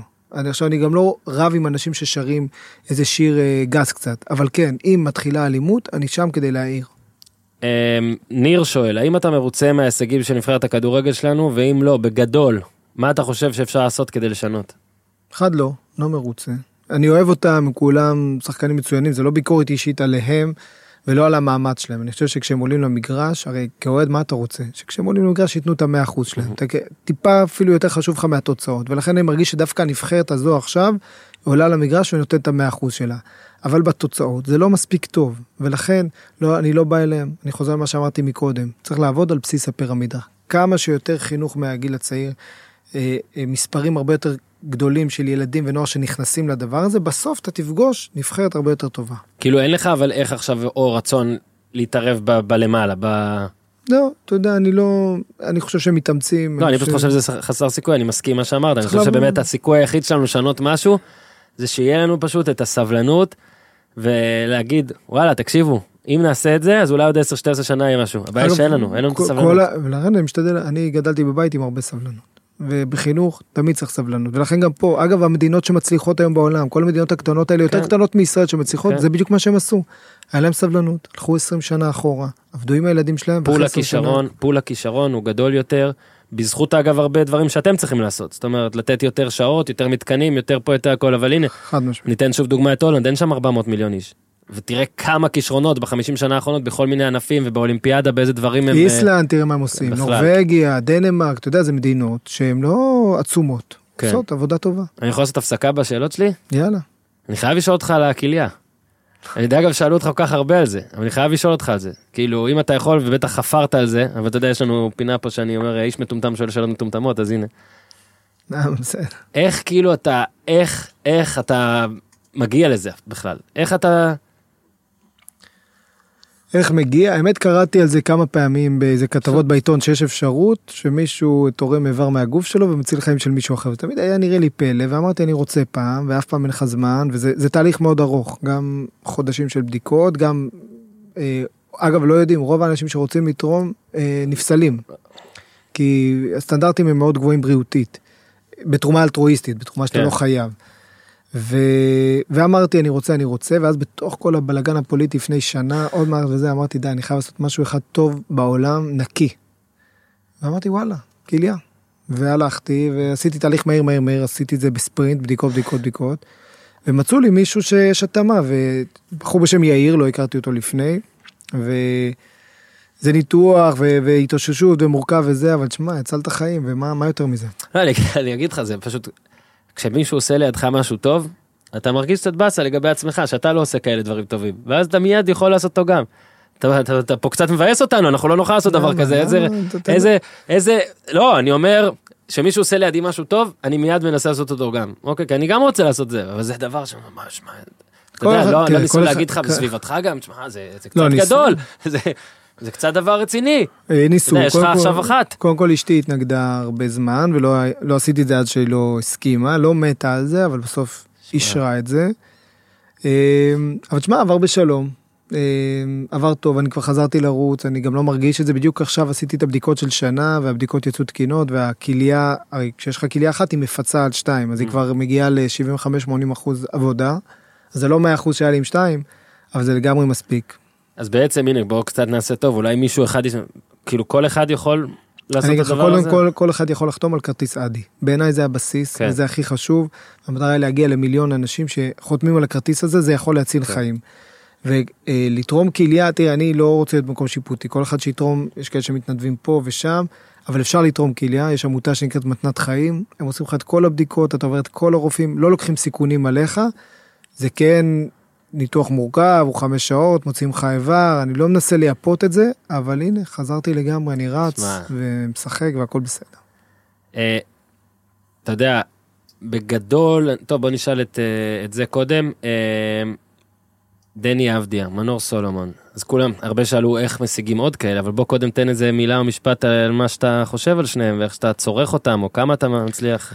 אה, גאווה גדולה לראות אותם תראה אני אני עוקב אני לא יוצא לא לא בתקופה שאני יכול לשבת ולראות משחקים אבל נגיד דני אני תמיד מסתכל ראיתי עכשיו במשחק אה, כן. הוא קלע איזה 13 כן, נקודות כן, הפסידו כן, אני בעניינים כן, אני כן, עוקב אחרי נכון. זה אפילו שהוא גדל במכבי תל אביב. אה, אני תשמע זה גאווה גדולה וגם מנור סלומון אני אני דווקא חשבתי שבמשחקי נבחרת האחרונים חוץ מערן זהבי שאתה יודע זה פנומן שכל פעם מבקיע השחקן הכי טוב על המגרש היה הוא. אני חושב שעדיין אתה יודע בסיומת שם עוד כן. קשה. אבל הנה נגד ריאל מדריד הוא הצליח אז עכשיו הוא גם הצליח. כן, אה, אז זה. קודם כל זה אומר שיש לו אופי מצוין, ומנטלית הוא חזק. מי שיודע לעלות על מגרש מול ריאל מדריד ולהבקיע, ולא פעם אחת, אה, בעיניי, תשמע, גאווה גדולה. אה, שאלה שכמה שאלו, בזכות מה שקורה עכשיו, יש מין הרגשה של אופוריה בריאותית בוא נקרא לזה, טוב, אני, אופוריה זה מילה כאילו שלילית, לא, אז יש הרגשה טובה, אמיתית, שנפתחים פה דברים והכל. יש באמת היתכנות לזה שישראל תוכל לזכות באיזה משהו גדול ספורטיבית בגלל היתרון הזה, יש דיבור או שהכל פה איזה יחס סביר, איזה טורניר גדול, איזה משחק גדול, איזה סופר קאפ, טאפ, פאפ, לא יודע מה. אנחנו מנסים, הבאנו את הגרנד סלאם של הג'ודו, שזה אולי לא... כן, יודע, וזה עוד ב- היה לפני שממש השתפר, עכשיו זה מרגיש, אני אומר, אני בא לנכס, אבל עכשיו מרגיש ש... אנחנו מנסים. אני- אומר, מרגיש. אנחנו אנחנו מנסים, יש כמה דברים על הפרק, אני לא יודע אם משהו מהם יבשיל, אנחנו מנסים לשחק על ה ticket הזה של המדינה הראשונה הירוקה בעולם, מהמם. הכי בטוח לבוא אלינו, מקווה שמשהו מזה יבשיל. אה, שאלה שהרבה שאלו, כדורגל בשבת, בעד, נגד, איך אתה יוצא מהשאלה הזאת? לא, אני, אני יוצא, אני חושב שיש לנו מספיק על מי לריב ב, ב, בחברה הישראלית ואני לא מחפש עוד מריבות. אני חושב שזה זה מורכב. אני אה, חושב שבשנים האחרונות יותר ויותר קבוצות לא משחקות רק בשבת, יש יותר אופציות. אנחנו משקיעים הרבה בתאורה של יותר מגרשים, מה שיאפשר ליותר אה, משחקים מוצ"שים. להתפזר, כן, על מוצ"שים וראשון ושני ויש המשחק המרכזי. אה, ואני חושב שבסוף פתרון העומק יבוא כשמדינת ישראל תחליט שלמשל יום ראשון הוא יום שבתון נוסף. כן. כי בסוף אני לא יכול לקחת את החוויה, זה היום היחיד שאנשים לא עובדים ויכולים לנסוע ויכולים לבלות אה, באירוע משפחתי וספורט זה אירוע משפחתי. לכן אני לא הייתי מבטל את זה. כשיבוא יום ראשון, יום שבתון, בתקווה שזה יקריע, אז זה יהיה אופציה מצוינת. אה, בפרק אחד האחרונים שלנו אה, אירח- אירחתי פה את אה, בועז גורן שהוא סוכן כדורגל והוא דיברנו המון על גם דמי השבחה ועל מעבר קטינים בין אגודות וכל מיני בכל הנושא הזה של הנוער. זו שאלה ממנו אם מעניין אותך לענות עליה. שב-2014 פרסמה ועדת אדלר אה, שמינתה שרת הספורט, שרת הספורט לימור לבנת מסקנות שעוד לא יושמו בהקשר של מעבר קטינים בין אגודות. אה, הוא שואל, הוא חצי מתלונן, למה הנושא הזה לא מגיע לכדי אה, מיצוי, תיקון, אז אני אגיד חקיקה? בכנות, אני לא מכיר מספיק את הפרטים כדי להגיד על זה עמדה חלוטה. אני. לפני כמה חודשים ראיתי את הבעיה הזו שאתה יודע, מישהו, ילד צעיר או נער, הופך להיות. ממש בעלות בדיוק. של אה, מישהו זה, וזה צריך לשחרר ולאפשר שם יותר גמישות. אני מבין שתבוא האגודה או איגוד, יגידו, השקענו בו את הכל, ברגע שהוא פורח לוקחים לנו אותו. אבל זה לא יכול להיות שמישהו שייך לזה, צריכה, צריכים להיות תחנות יציאה. אה, עוד נושא, אני אומר לך בטירוף- בטירוף שאנחנו נמצאים, לא יכול להגיד שהגענו לזה מספיק. מבחינת, אה, כן, אתה רוצה, אנחנו יש לנו, בוס, יש לנו זמן, יש לנו זמן לעוד שאלה. יש לנו עוד, אה, מישהו שואל, איך נראה סדר יום של אה, שר ספורט? כאילו נגיד אנחנו לא בתקופת בחירות עכשיו. לא, תשמע, קם מוקדם, בבוקר אני עם הילדים, זה הזמן היחיד שלי, כי אני כמעט לא רואה אותם למעט סופי שבוע. מבוקר עד לילה מאוחר בעניינים או של תרבות או של ספורט במשרד, מלא מלא פגישות, גם סיורים, מנסה להרגיש את השטח, אתה יודע, לא רק לשבת באיזה משרד ולקבל משם החלטות, עד שאתה לא רואה צבע עיניים, אתה במרחק הזה מאנשים, ואתה לא מבין את הכאבים שלהם ואת הקשיים ואת האתגרים, נורא קשה לך לתת פתרונות במשרד. אז זה גם הרבה בחוץ, גם בפנים, הרבה ישיבות עם האוצר תקציב, הרבה עניינים משפטיים, היום הכל זה יועצים משפטיים, כל החלטה שאתה מקבל צריכה לעבור אלף ועדות. חיזקנו עכשיו מאוד את המועצה הלאומית לספורט, הבאנו את אריק פינטו. שהיה גם מאמן כדורסל בעבר, איש עם מגבלות, וגם היה מנכ"ל בנק הפועלים, כדי להוציא מהפול... את, ה... את הפוליטיקה עוד קצת מהספורט, שרק אנשי מקצוע ינהלו את העולם הזה, לדעתי ייטיב עם כולנו. טוב, אז אתה מתפרץ בעצם לשאלה אולי האחרונה, אז זה באמת הנושא, כאילו, מנכ"ל וכל מיני אנשים במשרד וזה, איך אתה הופך את זה לכמה שיותר באמת מקצועי? כי אני כן חושב ש... מה זה אני כן חושב? אני חושב שכל אחד חושב. זה שאתה שר ספורט שבא מתחום הספורט, לאוהדי הספורט זה היה מין כזה, עזוב עכשיו אם הם כועסים עליך או לא. אוקיי, זה לא באנו פה לתת לך את הציונים, ואני גם לא אבקש ממך לתת ציון, אל תדאג. זה משהו, זה מם שאני לא, זה גימיק שאני לא משתתף בו. איך אנחנו, איך אתה יכול לבוא ולהראות ולעשות באמת שכמה שיותר אנשים במשרד שלך באמת יהיו, כל המינויים שלי, אני לגמרי מסכים, אני חושב שפוליטיקה היא, היא מפריעה לספורט. וכל מה ש... כל המינויים שהיו לי, כולם, גם בתחום הספורט, תרבות וגם בתחום הספורט, היו נטו מקצועיים. הבאתי מנכ"ל, שאגב הוא עצמו מין איזה איש ברזל כזה שרץ וחולה ספורט ו- ו- ו- ועושה ספורט כל החיים וניהל את החברה למתנסים, לא גדל בכחול לבן, זה בכלל לא מעניין אותי, אני לא יודע מה הוא מצביע. ואמרתי על אריק פינטו, את ענבל פיזרו שהבאנו לשם. כל מינוי שהוא בידיים שלי, הפרמטר היחיד יהיה פרמטר מקצועי. פוליטיקה בצד. אני חושב שככל שהפוליטיקה תהיה יותר רחוקה, וככה אני משתדל להתייחס לתפקיד, אני לא אדבר איתך פוליטיקה, אני לא מבקש מאנשים, לא מעניין אותי הדעות שלהם, אני עובד עם אנשים שאוהבים ספורט, אני אוהב ספורט. אגב, לא מספיק בעיניי לאהוב, צריך להביא תוצאות. ואני מאוד מאוד מקווה שגם כשאני מסכם את השנה הראשונה הזו בתפקיד, אני מקווה שהיא ראשונה, והיא קשה, ובטוח עשיתי גם טעויות, והתקופה היא קשה, בסך הכל החזקנו את הספורט עם הראש מעל המים. אני מסתכל על תחומים אחרים שטבעו בשנה הזו, כן, הספורט חי, נושם, אפילו הקהל התחיל לחזור. נכון, נעבוד קשה שיהיו במספרים יותר גדולים. ננסה לדאוג שגם אם חלילה יהיה עוד איזה סגר, הפעם לא ייסגרו הדברים האלה. אבל הספורט כאן, ואני חושב שדווקא השנה הזו הוכיחה, דווקא בזה שהספורט אולי אחד התחומים שהכי פחות נפגעו, שכנראה אולי אין לו הרבה לובי פוליטי, אבל יש לו הרבה לובי ציבורי. המון המון אנשים, חולי ספורט בארץ, לא צריכים להתנצל על זה, לא צריכים להרגיש שהם פחות טובים ממישהו, רק צריכים להמשיך לאהוב ספורט. וכל מה שספורט, בצדדים היפים שלו, ואמרת לפני זה בצדק, שכואב לך לפעמים, שרק רואים את הספורט, מדברים עליו, כן. כשהוא, כשיש איזה כן. אלימות. רוב הספורט, אין בו אלימות, ובצדדים היפים שלו, ספורט הוא הדבר, הדבר הכי יפה שיש בעולם, ובחיים ובאנשים. אנושיות, עזרה הדדית, שאפתנות, חלומות, תחרותיות, כל כך הרבה דברים יפים יש, והמטרה שלי זה רק להגביר את זה. כאוהד, מה רגע הספורט שהכי הכי הכי הכי הכי הכי הכי שימח? הכי אה, מרגש, אתה הכי שמח לחזור אליו בראש? אני מניח שכשהבאנו את הגביע הראשון, גביע המדינה הראשון מול מכבי, ובאליפות הראשונה, והיה שם רגע יפה שהראה למה בעיניי ספורט הוא תמיד יותר גדול מהמשחק עצמו. רגע לפני שיותם אלפרין, הקפטן שלנו, מניף את הצלחת, הוא עוצר רגע, אתה יודע, אהה. עשרת אלפים אוהדים, ואומר שנייה, ברגע הזה אני רוצה לזכור את מי שלא פה, ומזכיר את שמות האוהדים שנהרגו אה, עם השנים. והרגע הזה מראה למה ספורט הוא, הוא רגע גדול בחיים. הרבה יותר, אתה יודע, ניצחנו, לקחנו אליפות, ותראה, אני עכשיו מזכיר לך את הרגע של האליפות, לא באיזה סל מדהים שם, ברגע המיוחד הזה. יפה מאוד. יש לנו גם פינה של אה, דברים שלא שאלתי. יש משהו שלא שאלתי? אני פה מפנה את זה גם לך וגם לנברו. בסדר? לא, יש לכם משהו לשאול? יש משהו להג... מה היה הרגע הכי מרגש שלך בספורט? וואי וואי.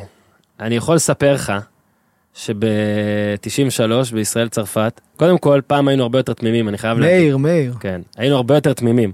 זאת אומרת, הכל הרגיש הרבה יותר גדול. אני, אני זוכר שכילד, לא ידעתי שהמשחק הזה הוא כזה לפרוטוקול.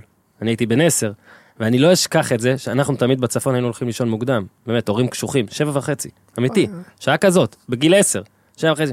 נתנו לי להישאר ער למשחק הזה. זה עד היום אחד הרגעים הכי גדולים. עם הראובן עטר. כן, עד היום. האמת. שלי, אתה מזכיר לי, בשנת 90 הייתי בן 12, אני חושב שזה היה 90, שהיה לנו משחק מול קולומביה. מכריע לעלות. למונדיאל, כן, לא, לא ניצחנו שם, אבל אתה יודע, אני כן. זוכר את זה, מה הייתי בן 12 וכולנו נשארנו עוד מאוחר, והגית, ו... לא יודע, פעם הרגיש לי כאילו, פעם הרגיש לי כאילו הכל היה גדול יותר, יותר, אולי זה כי היינו ילדים, אז כאילו ככה זה כילד אתה מרגיש, אבל זה נגיד וגם היום רגע, יש שפע ענק, אז אתה יודע, הכל נבלע, דווקא כשאתה חשוף להכל, אז אין, אתה יודע, אפילו השלוש שלוש של אה, ליברפול שאני מאוד אוהב, מול כן, מילאן, אתה יודע, כן. יש רגעים שנחרטים. לא, כאוהד ניטרלי ודברים כאלה, באמת יש שק, שק של חוויות, אז אה, אנחנו נזמין אה, שוב נראה לי, לא, כי לא כן. הספקנו הכל, נבוא שוב. אז כבוד השר, חיל, חילי טרופר, יפה. אה, אגב, כולם, תגידו טרופר, אני בפרק שעבר אני מפנה אמרתי אליך לכם, את האנשים. תפנה, אמרתי מאמן מכבי תל אביב, אגב זה ון ליוון, אז גם צריך לזכור, אז תזכרו, ון ליוון, טרופר. אה, מקווה שגם נהנית ושהצלחת. ושיהיה בהצלחה, ובוא בוא נראה, אז עכשיו נראה מה יהיה עוד חודש, ואז נראה אם נזמין אותך ובתור מה, אבל אה, המון המון בהצלחה, תודה רבה אורן, תודה שזה קרה, תודה לכם, תודה. ואחרי שר הספורט, הנה צר הספורט, שלום טלפז, אהלן, מה קורה? נו מה העניינים? היה לילה... לא קוראים לי, לא, הממשלה לא, לא קוראת לי. אתה יודע, ביום ש... בוא נתחיל להריץ אותך. תקשיב, אני לא, אני, אני אומר לך את האמת, אני לא בטוח שלא, שהרעיון לא יתקבל. יש לך את כל מה שצריך. אתה מבין? זה לא סתם יענו מישהו מתחום הספורט, מבין בספורט, כל זה. יש הרבה כאלה, אבל אתה יש לך את הכל. הבנה בניהול, הבנה בלראות את התמונה הרחבה, אה, רוגע, אוקיי? אין זהות פוליטית, שחשוב. אתה כאילו תהיה רק לטובת הספורט. לא יודעים עליך כלום. שומר את הקלפים קרוב לחזה. יפה מאוד, אני לא יודע. אני אנסה, אם, אגב, אם אחד המאזינים יודע איך אני מריץ, או אם אה, חילי טרופר, אה, השר, או אה, עוזריו, המשיכו להאזין לנו אחרי שנגמר הקטע שלהם והם שומעים את ההצעה הזאת ורוצים איכשהו להכניס את טלפז למשרדים מסוימים, אנחנו לא אומרים לא, אנחנו פשוט לא אומרים לא. אה, טלפז, אנחנו נתחיל ברגע ב... תשמע, הייתה לנו הפסקה קלה עם אולסטאר וכל זה, חזר, ובלילה בטח אתה מטעם תפקידך, אני עושה את הגילוי הנאות הזה כל הזמן, כאתה יודע, מנה, סגן מנהל מקצועי של אה, וושינגטון וויזרדס. חשוב להגיד, אתה, אתה שם אותי בצרות. תקשיב, אבל בכל גילוי נאות אני רק מסבך אותך. אה, יועץ אה, לענייני אה, אה, מדיה בישראל, אה, משהו כזה, אני מקווה שאמרתי נכון, של הוויזרדס, בלי נגיעה מקצועית, ירון טלפז. והנה, אפשר להגיד שאנחנו עכשיו כאילו בשם אה, דני אבדיה, עד עכשיו היינו עצבנים, אנחנו האלה שכן יכולים להגיד את זה, אה, על כמות דקות, על מאמן, על ווסטברוקים, על דברים כאלה. עכשיו אנחנו כועסים על שופטים. אני אה, חושב שאנחנו, כן. שזה עם ישראל, אנחנו רוצים כמו אוהדי בית"ר במערכון הגשש. לשרוף את המועדון? לא, קודם כל יש כמה, אבל לפני ששורפים את המועדון, אנחנו רוצים גם לנצח, גם שדני אבדיה יקלע, גם שכל הכדורים יגיעו לדני, גם שננצח, כן, וגם שאחרים לא יקלעו ושדני יגמור עם 80 נקודות. כן, כן. אז אה, זה ככה תמצית התגובות. אה, ישראל, אנחנו. הישראלים תמיד ריאליים, טלפז, אני מקווה שאמרת את זה לחבר'ה של הוויזרדס, הם ריאליים, אני בא מעם ריאלי. כשמסתכלים על דברים, לוקחים את הסבלנות, יש את ה-long term, short term, כן. אה, כאילו, כמו שצריך בספורט ובניהול בכלל. אז רק נגיד, אה, רגע, רק נגיד, 125 ו-19 מילווקי ניצחה את אה, וושינגטון, הייתה שריקה בסוף אה, בעייתית. אני לא יודע בעייתית, אנחנו נגיד שהיא בעייתית. ועבדיה אה, כלה תשע, אה, פתח, חזר לחמישייה, צריך להגיד, אחד משש ל- מעבר לקשת, הוא אוטוטו נכנס למעקב שלנו, אה, בעל כורחנו, לא עמד על הקו, ארבעה ריבאונדים. זרק עשר זריקות מהשדה, שזה, אני מניח שאתה אוהב את זה, ואתה תרצה יותר, אבל מפה תיקח את זה. אז בזווית הישראלית של ה... עשר זריקות זה, זה צריך להיות בסדר גמור. אהה. אני כן יכול להבין שביום של, אה, שביל וברטנס אה, אה, לא משחקים, אז רוצים יותר. בטח רוצים יותר נגיעות בכדור, וזה נכון תמיד. מהמם. אבל פה אנחנו נכנסים לעולם אחר, וזה עולם ה-NBA, שיש בערך חצי מהקבוצות שמשחקות את הכדורסל הבידודים הזה, שבו אה, אה, יש רכז אה, דומיננטי, ואם לא הוא, אז עוד שניים, שהכדור רוב הזמן אצלם, ולא כולם נוגעים בכדור, וזה לא איזה ערך אה, שהוא חשוב. ולכן אה, אני מסכים, אני מסכים שמבחינת חוויית אה, צפייה, זה משהו ש... שזה מאוד כיף וזה זה ממש משתנה, וכשהוא מעורב אתה פתאום רואים דברים אחרים. עכשיו, מה שהוא צריך לעשות זה כן לפתח את היכולת של לקחת את הריבאונד, תמיד אמרנו את זה, צפינו את כל זה, אנחנו מדברים על זה פה חודשים, שיהיו ימים שלא ימסרו לו, אבל יש לו את היכולת לקחת את הריבאונד וללכת, אה, אם לא עד הסוף, להוביל את המתפרצת. עכשיו זה, גם בתקופה האחרונה גם זה ירד. שהוא הוא בעצם אה, אה, הבין, אם זה מהוראה, או, או סתם מחוסר ביטחון, שגם כשהוא מוריד את הריבאונד, הוא מהר צריך לחלוק אותו. אז, אז זהו, אז זה, זה, זה הדברים, אלה הדברים שאנחנו רוצים לראות את השיפור מהזווית הישראלית, ואני חושב שגם מהזווית של הוויזארדס, אין בכלל שאלה. הדברים הכן טובים שהיו היום, שוב, זה, זה פעולות הגנה לא רעות, אה, על, על מידלטון כמה פעמים, זאת אומרת, אה, היו אה, לא מעט, אה, 35 דקות זה מאוד יפה. כמובן, השלשות שהוא החטיא היו איזה שתיים שבדרך כלל הוא קולע אותם, וכמובן שאם היה קולע אותם אז זה מצב אחר, גם אולי לכל הקבוצה, וגם יכול להיות שהוא עם 15 נקודות, ובכלל אנחנו בדיון אחר. אז בסך הכל אבל, אה, מצד אחר, הוא שוב הראה יכולת בקלאץ', סופר חשוב. אה, האסיסט הזה על חצי מגרש, אלה דברים מצוינים שיש לו, ואנחנו יודעים שיש לו. ו- וזהו, זה, זה, זה עוד משחק חשוב בדרך אה, הארוכה, שאנחנו רואים עד כמה הליגה הזו היא קשה, וצריך ללמוד להעריך את זה.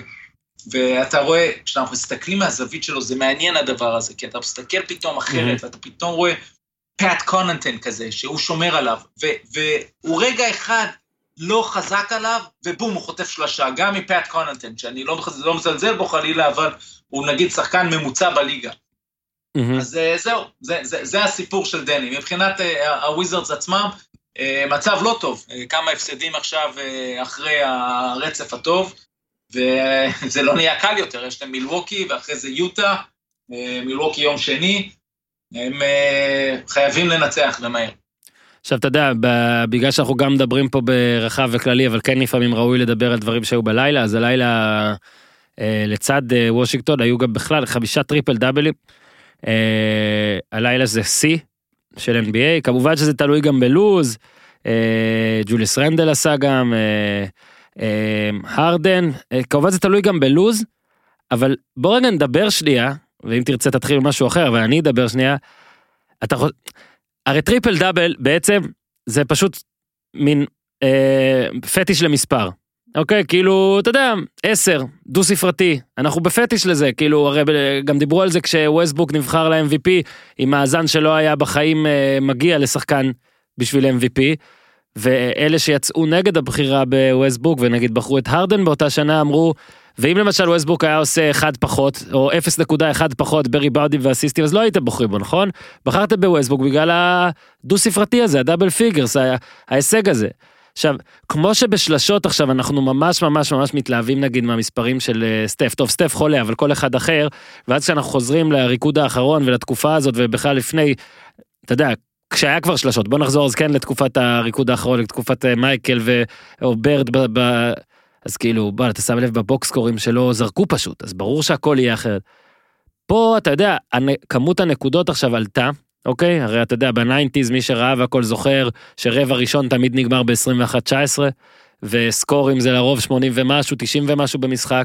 פתאום אתה קיבלת בלק בתוספת של 25-27 נקודות למשחק, שברור שלשחקנים הטובים אה, יהיו עם רוב הנקודות, עם הרבה מאוד אסיסטים שם, אה, יש יותר זריקות, יותר החטאות, יהיו יותר ריבאונדים, המשחק הרבה הרבה הרבה יותר מהיר. אולי אנחנו יכולים להמשיך הרי להתלהב מהטריפל דאבלים, כי אנחנו נמשיך להתלהב מהמספרים, אבל גם לקחת את זה בקונטקסט מסוים. זאת אומרת, זה כבר הרבה יותר קל לרשום טריפל דאבל. אני מסכים עם כל מה שאתה אומר. אני חושב שהשינוי בקצב, העובדה שיש הרבה יותר פוזשנים, אה, זו סיבה אחת. הסיבה השנייה זה אולי העובדה שיש יותר מאמנים שמקבלים את מה שהתחלנו לדבר עליו קודם. זאת אומרת, את העובדה שמעט שחקנים ייגעו בכדור, ואז מעט השחקנים אה, אה, מקבלים את ההחלטות, ואז זה אומר שלהם, למעט האלו, יש יותר סיכוי להשיג את, ה, את הטריפל דאבלים. אה, אני חושב שקודם כל, אז חד משמעית הייתי בדעה שהרדן הוא הוא ה-MVP, ועם כל הכבוד לווסטבוק של, של OKC, אבל זה היה באמת חדש, אה, לבוא ולראות אה, אחרי כל השנים, אחרי שהעונה המיתית הזו של אה, אוסקר רוברטסון, לבוא ולשחזר את זה, אז זה שם את זה שם.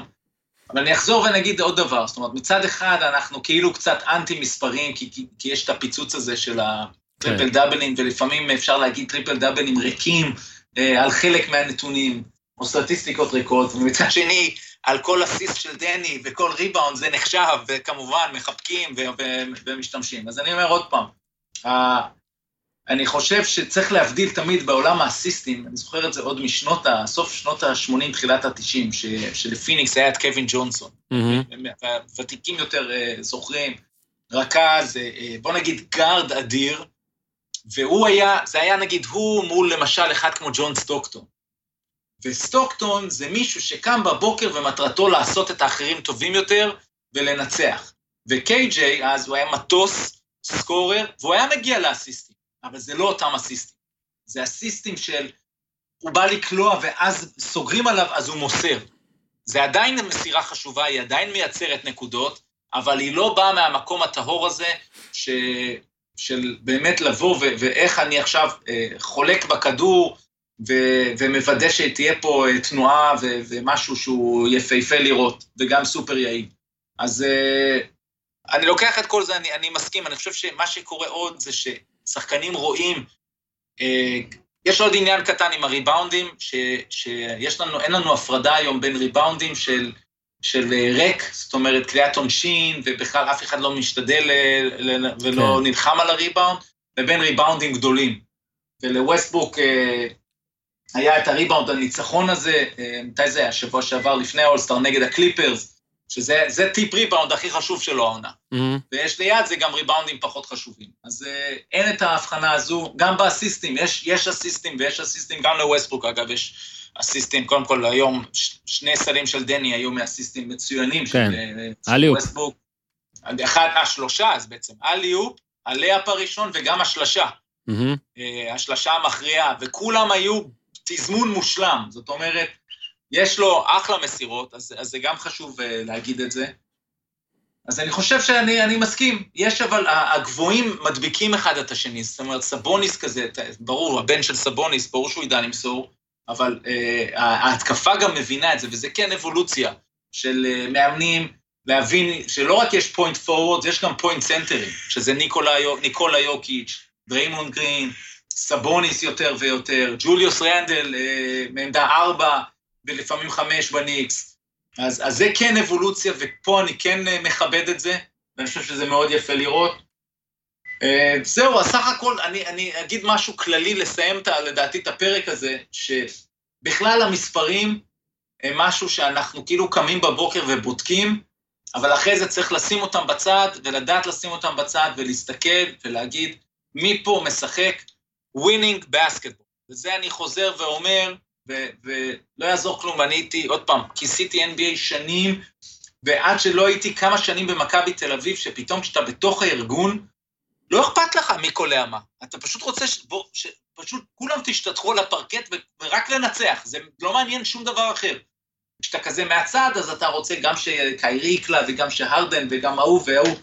מי עושה winning basketball, ואת זה לפעמים צריך לראות בעין, ו... ומי קם בבוקר ומטרה אחת לנצח, את זה למשל רואים, ג'ה מורנט הוא אחד כזה. אתה רואה אותו mm-hmm. כרכז, איך הוא עושה את זה, ו... והוא בכיוון הנכון, וזה לא ה-empty stats. אז uh, זהו, אני לא אומר שיש מישהו שהוא empty stats, כי, כי אנחנו רואים לכאן ולכאן, אבל פשוט אנחנו צריכים לדעת לסנן את זה. כן, אתה יודע, אגב, כמו ש... האם, האם, האם הטריפל דאבל נגיד הביא אותך לניצחון, האם הוא לא, וכל הדברים האלה, הלילה כן היו, בוא'נה, לא מעט חבר'ה נראה לי שיעשו את זה, אבל אתה יודע, זה, זה גם, עכשיו אתה יודע, יש מין את הגישה הזאת, ובזה באמת נסיים, של אם מישהו אומר משהו רע על מספרים, אז הוא כאילו נגד מספרים והוא פרימיטיב. לא, נגיד אני ספציפית אדבר בשבע צבי, אני חולה על זה. אני מת על המספרים, אני אוהב שאפשר למדוד דברים, אבל אה, צריך לפעמים לתת את הקונטקסט הזה של, אה, של כאילו, אנחנו מתלהבים שיש חמישה טריפל דאבלים, בסדר, זה הגיוני, ויהיו יותר ויותר ויותר, כי הכדורסל הרבה יותר מהיר, ואתה יודע מה, כן, אנשים גם טיפה, יש כאלה, עברת את הדוגמה של ווסטברוק. היו, הראו דוגמאות איך הוא מצליח, לח... איך הוא מחפש את זה ואיך הוא גם מוצא את זה. אה, זה לא מוריד ממה שהוא עושה, אבל אתה יודע.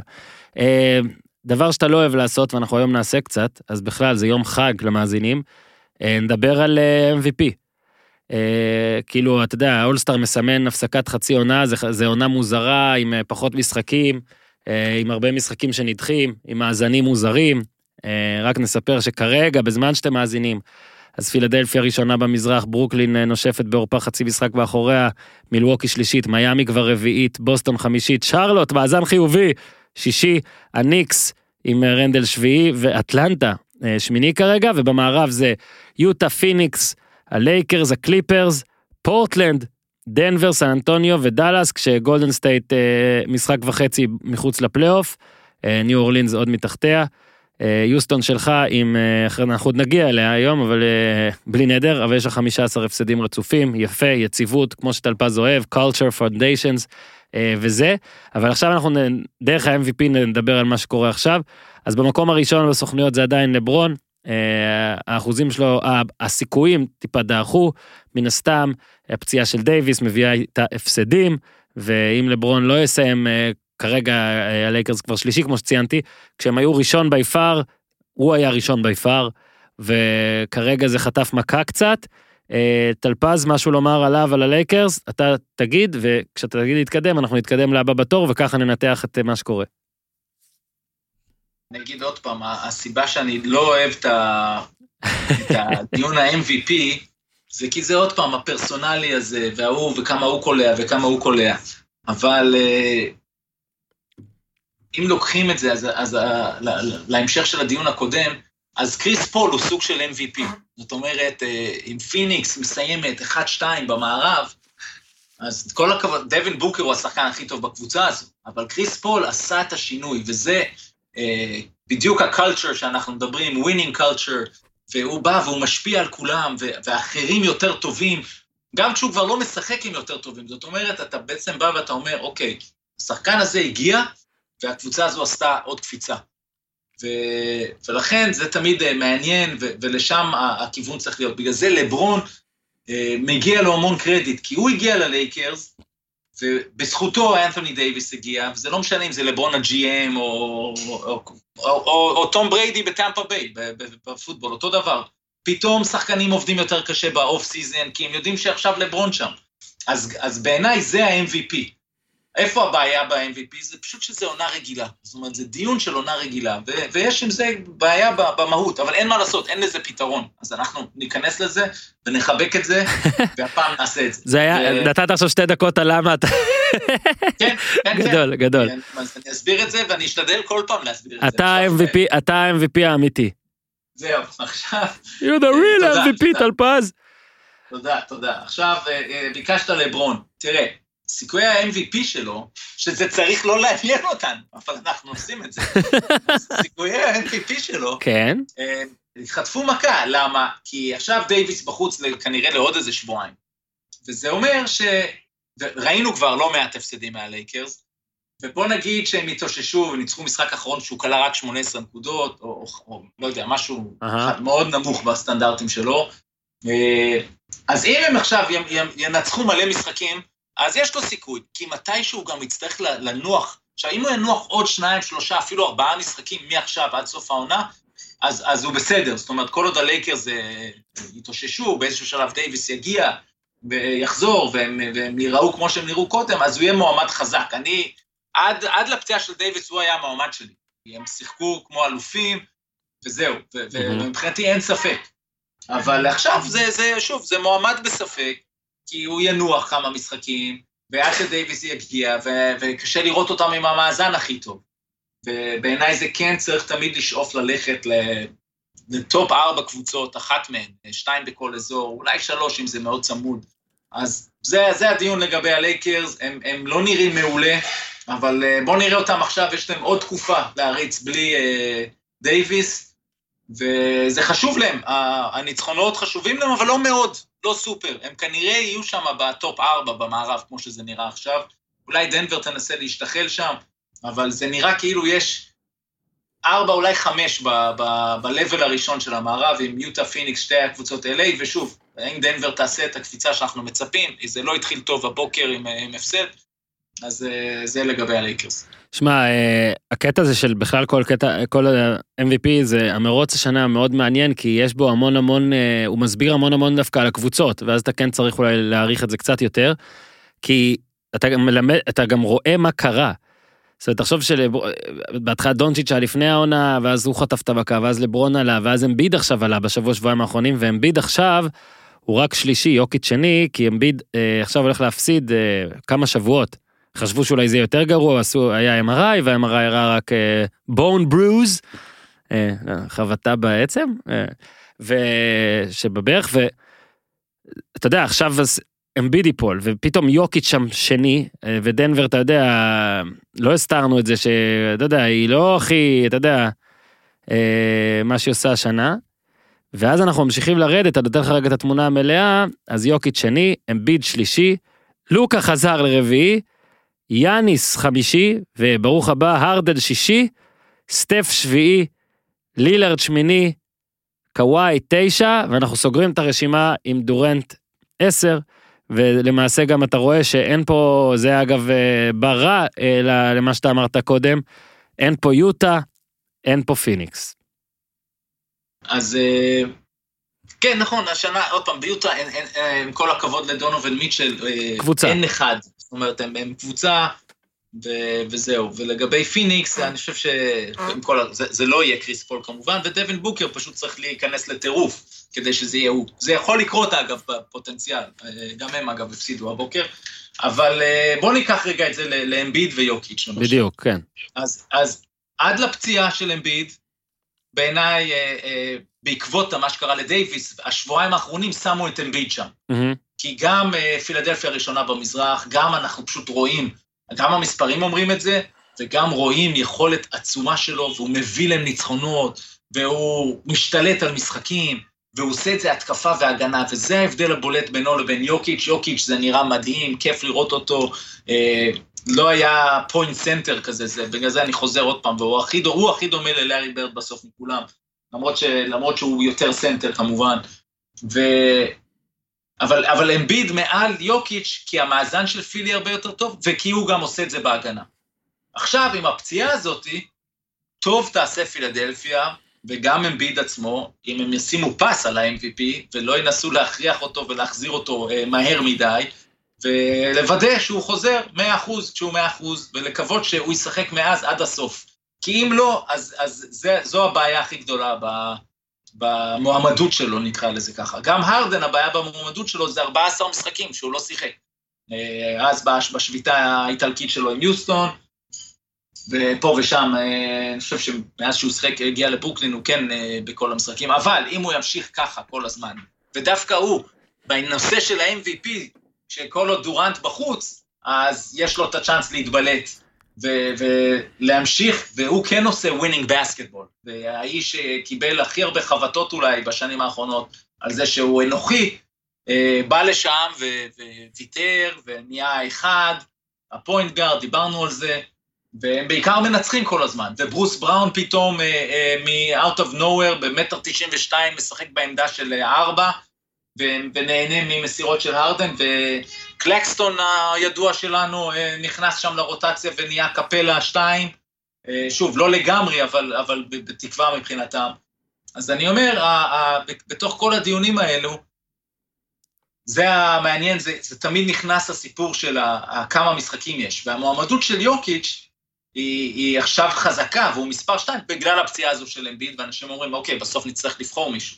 יאניס הוא גם מועמד מעניין, כי פתאום אה, מילווקי מנצחת, עכשיו שמונה מתשעה משחקים, והדבר היחידי שיש נגד יאניס זה שהוא פשוט נבחר שנתיים ברציפות, ואנשים לא רוצים לבחור בו עוד פעם. ולא רק זה, אתה, הוא אה, נבחר שנתיים ברציפות והוא קיבל את הפרס במעמד של אה, וואו, אולי טעינו, כי תמיד זה ככה, אתה יודע. כן, ואז קיבל את השטות הזאת, זאת אומרת, הוא גם, הוא גם באמת, יש עייפות ממנו, כי גם תוכיח לנו שזה שווה בפלייאוף, שאתה לא, אתה בעצם מוציא אותנו גרוע כשאנחנו מגיעים ל post season ואתה לא מגיע רחוק. אג, אגב, טלפז, אני כבר אמרתי את זה כמה פעמים, הפרס הזה חייב להיות מחולק מהר יותר. זה, אני, עם כל הכבוד שמנסים לתת לפרס הזה, ואומרים, וואלה, לא משנה מה קרה בפלייאוף, הפרס הוא חזק, והוא יריב מישהו וכל זה, ונעשה טקס. זה נראה נורא, כאילו הבאה יאניס ושאנחנו בפלייאוף. אז אני חוזר איתך למנטרה, נכון? יש לנו culture, יש לנו foundation, ויש לנו, צריך, אם, אם אין לנו, צריך להיות It's all about the money, אוקיי? Okay? צריך להיות עוד אחד כזה. כן. והמאני זה הטקס הזה שהם עשו, שהם המציאו טקס של, שבעצם קורה בסוף העונה כדי לייצר עוד יום, עוד אירוע, עוד אירוע NBA ש, שישודר וימקד תשומת לב, ואני מסכים, אני מסכים שזה מאוד בעייתי, אבל זה גם היה מאוד בעייתי כשהם היו מחלקים את זה עשרה ימים בתוך הפלייאוף, ודרק נוביצקי פעם אחת זכה ב-MVP אחרי שהם עפו מגולדן סטייט שם ב-2000. מה זה היה, שבע או שמונה. כן, אז, כן. אה, אז אה, הם לא מצליחים למצוא לזה פתרון, אבל זה, אף פעם הם לא ייתנו לזה ללכת, כי הנה, דיברנו בפודקאסט בישראל עכשיו, אנחנו מדברים רבע שעה על מי ה-MVP, אתה מבין כמה, כמה דיונים זה מחזיק בטלוויזיה האמריקאית, כן. בפודקאסטים האמריקאים. אצלנו זה רק גימיק, אנחנו לא באים עכשיו חלולים ו- ושטוחים, אנחנו צוחקים על הדבר הזה. אז זה, אז זה לגבי יאניס מסכים, לגבי ארדן, אולי שווה, אתה יודע, לשים את אה, ברוקלין הרדן, אתה מבין? כאילו, אנחנו לא שופטים את העונה של הרדן, אנחנו שופטים את העונה של הרדן בברוקלין, ואם אנחנו שופטים את העונה של הרדן בברוקלין הוא אולי מקום ראשון. כי מה שהוא כן. עושה, אתה יודע, גם אה, שלח לי סגל היקר ובכך נכנסתי אחרי זה ראיתי את כל המשחק, את כל, ה, אתה יודע, את הבליג פסט, כל הסלים, אתה רואה. את המהלך הזה של הרדן אתמול וכל מה, מה שהוא עושה, תקשיב, ברוקלין, עם 14 אה, משחקים אחרונים רק הפסד אחד, כשבמשחק הזה גם קיירי וגם דורנט לא היו. ומה שברוקלין עושה זה מדהים, היא כרגע, שמע, אני לא פרובוקטור גדול בלהגיד שהיא הקבוצה הכי טובה. ומה שהרדן ואיך שהוא נראה ואיך שאתה יודע גם אה, כל הטורים שיוצאים משם הסיפורים על איך שהוא אה, הוא embracing הכל ו, וה conditioning וכל זה זה יפה לראות אה, לא חשבנו מה זה לא חשבנו אה, אתה יודע ידענו שהוא לא יהיה כמו שהוא היה בסוף שלו ביוסטון אבל תמיד הייתה הרגשה של טוב הוא כזה קצת מעבר בטח כל הסיפורים שיצאו משם. נראה שהבן אדם הזה ממש ממש רוצה לנצח, נראה שהוא מבין כמה חשוב של הקריירה הזאת ולמספרים האלה ולמחמאות אה, מהפודקאסט בישראל ומירון, אה, תתווסף גם איזו טבעת. אז אה, כבוד לארדן אה, אה, ברוקלין, אה, ארדן יוסטון אה, מוריד לו את האחוזים לזכות, ואולי שווה לפני שנמשיך באמת בדקה לברוקלין בכלל, אה, כי גם צירפו את, אה, את אה, גריפין, אז נכון, זה לא הגריפין, אבל אתה יודע, זה נראה שהולך להיות שם, אה, הולך להיות קשה מאוד להזיז אותם הצידה, עם דורט משחק וכולם בריאים. קיירי עם המשחק של ה-40. אני רק אסגור, אני אסגור על הרדן, אני חושב שהוא צריך, בשביל להיות מועמד רציני ל-MVP, הוא צריך להמשיך ככה עד סוף העונה. כן. אה, בוקלין צריכה להיות אחת או שתיים במזרח, אה, כמובן שהיא באזור הזה. ואמביד להיות הרבה זמן בחוץ, וגם דורנט הרבה זמן בחוץ, וכדי שפשוט יגיעו אליו כי, כי המועמדים האחרים אה, נאלצו לרדת. זה בגלל הבור הזה שהוא התחיל איתו את, ה, את העונה. ואגב, אף פעם לא היה אה, בעיה עם האתיקת העבודה שלו, גם כספי בכל הזדמנות אה, נכון. ששיחק איתו ביוסטון, תמיד מספר איזה סוס עבודה, הרדן. הבעיה אצלו זה מה, מה באג'נדה. והיכולת ל- לדרוש דברים, מה שהוא עשה ביוסטון כל השנים, תביאו לי את זה, תביאו לי את זה, תביאו לי את זה, ואז, אה, לא הסתדר, טוב, אז אני הולך. זאת אומרת, אין פה, אין פה צדק, ואני חושב שהשחקנים גם אומרים לעצמם, רגע, כשאנחנו לא טובים, זורקים אותנו בשנייה, אז אם, אם הם לא טובים, או, או שזה בגללנו, אז אה, לא משנה, אנחנו business, הכל פה business, הכל קר, וזה הכיוון. אז אה, זה גם ההצדקה של הרדן, אם הוא בכלל מחפש הצדקה, לא נראה לי שהוא מחפש, אה, לצעד שהוא עשה אה, עם יוסטון. ולקחת אותנו לסיפור של בליי גריפין, אז אני חושב שמבחינת ברוקלין, החתמה טובה. מה שראינו מגריפין בדיטרויט העונה זה, זה לא גריפין ש... בשום צורה. מהמם. מה שעדיין יש לו זה שהוא בליי גריפין, וכשאתה תזרוק אותו בפלייאוף אה, לשחק, ו- ושם זה יהיה חשוב, אז הוא יקבל כבוד משופטים בקרבות, הוא עדיין חזק, הוא בחור חזק, הוא יכול לשחק אה, דקות בחמש, בטח בקבוצה הזו, אה, ש... ששוב, יש להם פתאום הרבה מאוד סנטרים, כי, כי יש את דיאנדרה ג'ורדן, יש את קלקסטון שמראה שמגיע לו מקום ברוטציה, ג'ף גרין משחק אדיר כל העונה וחזר מהפציעה שלו, ו...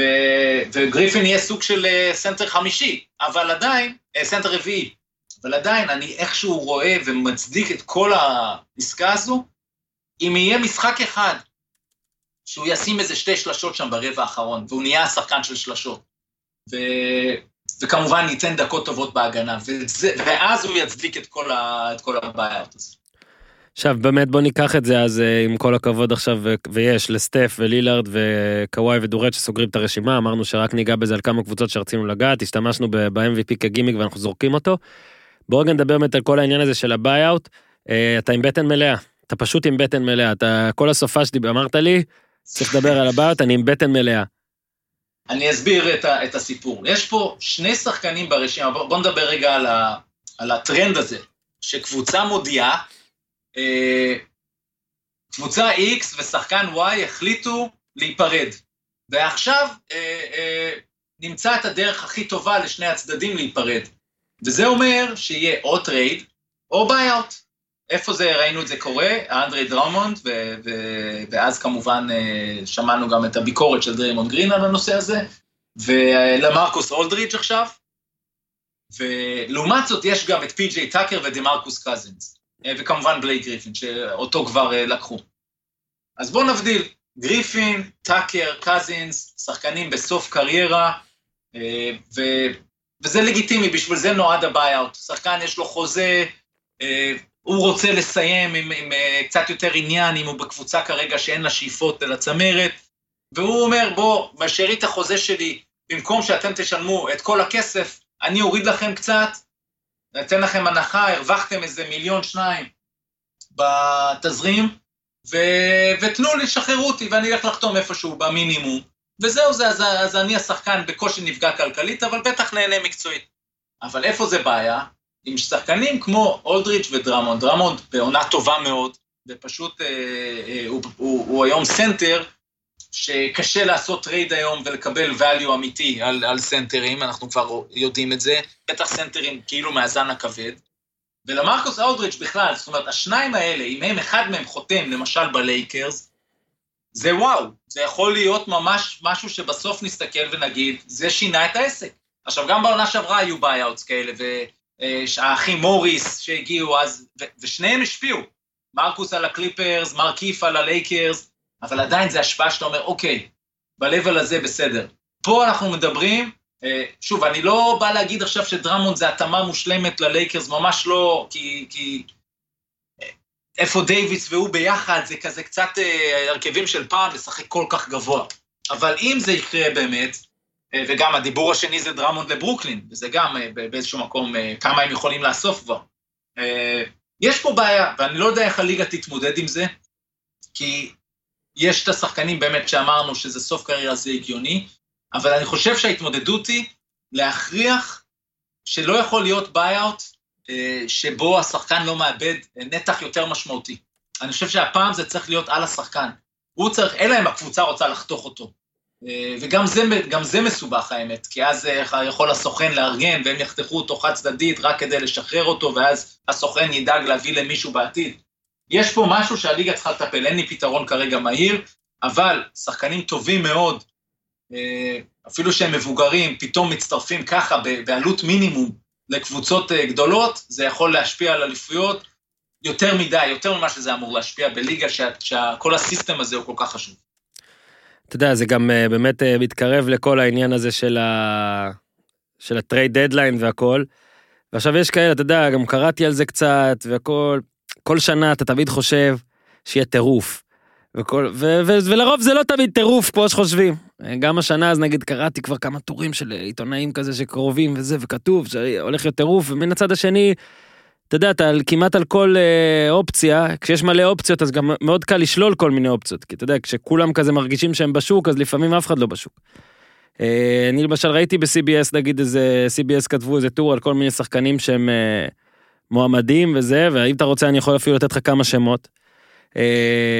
אתה יודע, של אפילו הכניסו לשם נגיד את זק לוין וברדלי ביל וקייל לאורי, שאלה שלושה שלא יודע, לי מרגיש שלא יעברו, כן? אבל אתה יודע, ואז זה ממשיך לפורזינגס, ואולדיפו, שפתאום קצת כן יותר, ג'ון קולינס. אה, אולי שווה באמת לשאול אותך בנקודה זו, אה, אולי נלך מכיוון השחקנים, מי אתה מרגיש עכשיו שהוא מאוד מאוד מעניין ומאוד מאוד אפשרי אה, שיעבור? אני יכול להוסיף לך לרשימה סתם כדי לתת לך פה את האופציות, אז גם לונזו בול וג'וש הארט ופורטר ג'וניור, שגם פחות קצת נראה לי. אבל מי אתה מרגיש שבאמת עליו יהיה, לא יודע, שווה לריב, או תהיה איזה מריבה, או אפילו תהיה איזו עסקה? אני חושב שתהיה עסקה על אה, אולדיפו. אין שום טעם ליוסטון אה, להחזיק בו, הם אה, הציעו לו הצעה, הוא לא לקח אותה.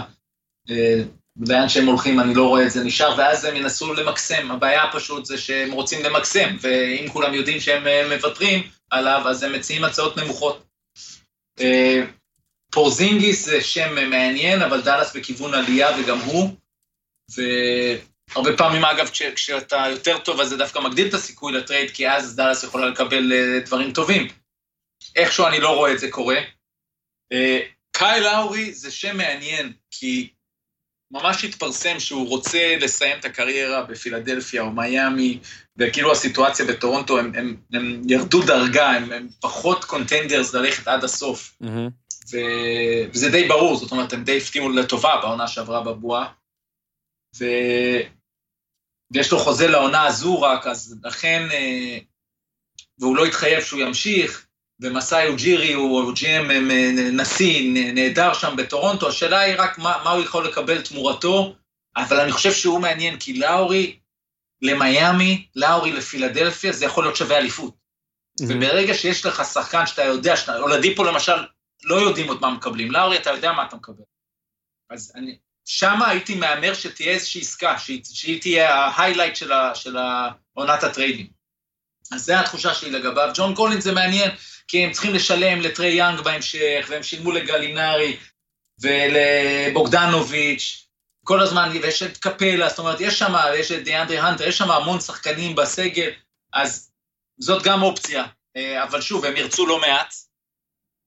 מי עוד אה, הזכרת שם? כן, לונזו בול וכל זה, זה, אוקיי, זה חוזר לשאלה מי ניו אורלינס, היא אחת מסימני השאלה, לא מבינים מה קורה שם. זה הקבוצה של זיון, אבל ברנדון אינגרם שם, ו- ויש להם ימים שהם חוטפים 30 הפרש, וסטן ון גנדי אה, מפרק אותם, אה, את עצמו ואת השחקנים. אז אני חושב שכל עוד הזהות שלהם לא ברורה, אז, אז אולי הם צריכים לעשות איזשהו שינוי. אני לא יודע אם השינוי זה לונזו בול. אה, חשבתי עוד, עוד אז, שאני חושב שיוסטון אה, טעתה ב trade של הרדן, ויכול להיות שלמשל אחד כמו ברנדון אינגרם היה יכול להיות מעניין מבחינתם, אה, כמישהו בלב של עסקה. ו- ואולי גם לניו אורלינס, אין לי מושג אם זה בכלל היה על הזה, אני מניח ש- שלא, כי הרדן בטח היה שולח מסר שהוא לא רוצה ללכת לניו אורלינס, לפליקאנס, אבל אה, בקיצור, תמיד צריך לחפש פה מה הקבוצה, מה המצב שלה ולאן היא הולכת, ואם היא הולכת ל tanking, אז היא רוצה לצבור נכסים עתידיים. ואם אה, היא חושבת שזה אולי פלייאוף, בגלל זה גם אומרים, זאק לוין, כי... אגב, הוא נותן עונה הכי טובה שלו בקריירה, הוא היה אולסטאר לראשונה.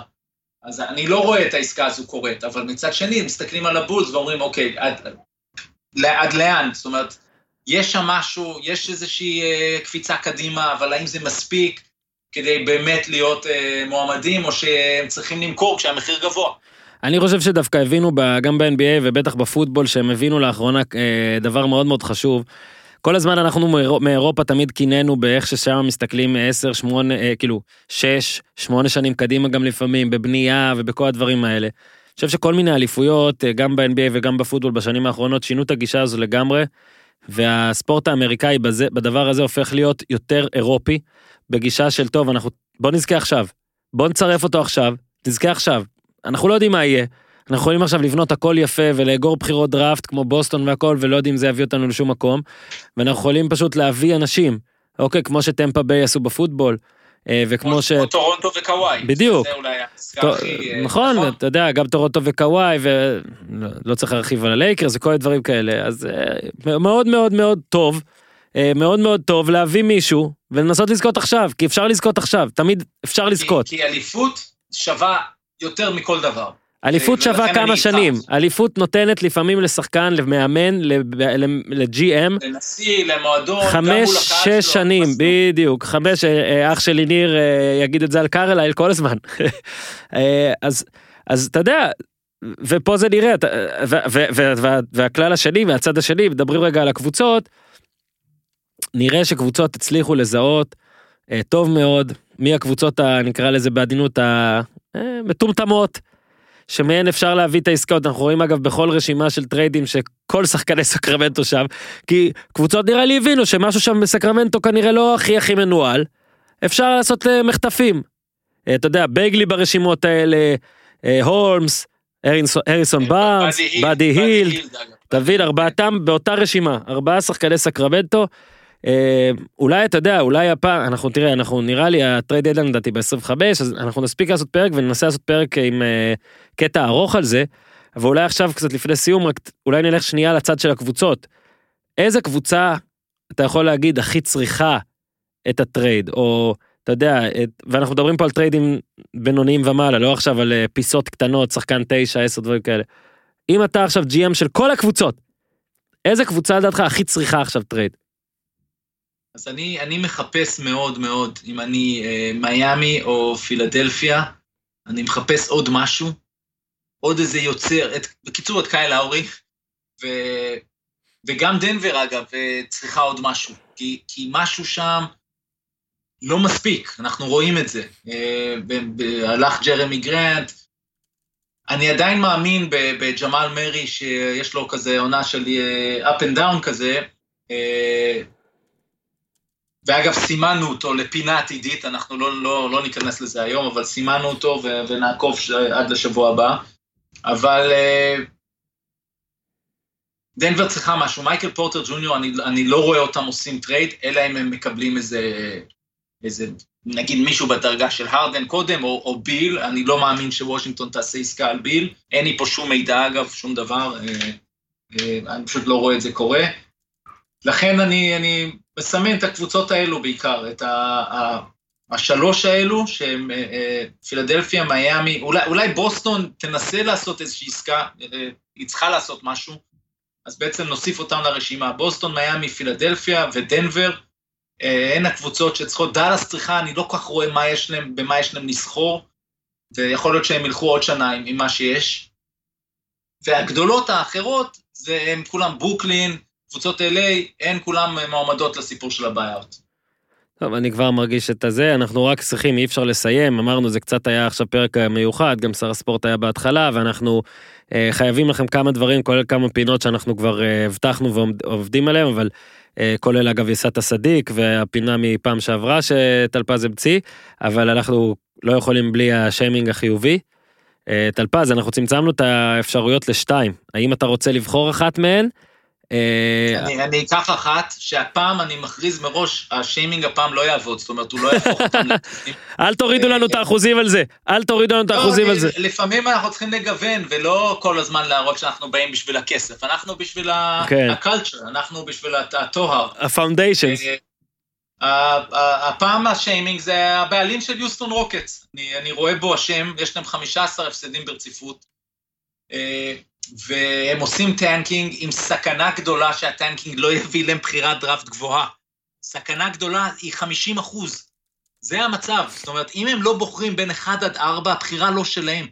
אז זאת אומרת, גם אם יהיה להם את המאזן הכי גרוע בליגה, או כרגע הם השלישי הכי גרוע, הם באזור ה-50 אחוז לבחור ממקום 5 ומטה מבחינת הגרלת הלוטרי. וזה אגב היופי של השיטה, של העדכון של השיטה ש-NBA עשתה. וזה אומר ש-OKC, סאם פרסטי יושב שם, ומבסוט. גם יש לו קבוצה שכיף לראות, שהם מנצחים הרבה מעל הצפוי, וגם הוא, הוא פשוט מחליף ברגע שהוא רוצה. והכל כתוצאה מאותה עסקה של הרדן, של סליחה, של ווסטברוק, קריס פול, העסקה ההיא, שבסדר, אה, הרדן רצה אז את ווסטברוק, אבל להוסיף עוד שלוש בחירות דראפט אה, אה, עם אופציה להחלפה, זה מה שהסברה אומרת שדריל מורי לא רצה את העסקה, אין על זה דיווחים מלאים, וה, והבעלים, טילמן פרטיטה, הרדן הלך אליו, והוא אה, כופף את היד ואמר, עושים את זה. אז אם אני טועה, והסברה הזו לא נכונה, אני מתנצל מראש ואני מוסיף את המילה לכאורה שלא יתבעו אותנו, ואם אני צודק, אז השיימינג הזה זה הבחירת דראפט. עכשיו יש סיכוי שיש, יש 50 אחוז סיכוי שהם כן יבחרו ב top 4, ואז הוא יפתח שמפניה. אז זהו, לעשות את כל ה tanking הזה, הם הביאו את קריסטיאן ווד, אבל כולם עכשיו פצועים, חצי אין, חצי out, הם כבר לא הולכים לשום מקום העונה הזו. זהו, סיימנו עם, עם, עם, עם הפרק שלהם, הם, אני לא רואה אותם מנצחים עוד הרבה, והם כנראה ישחקו מעט עם החבר'ה היותר טובים שלהם עד סוף העונה.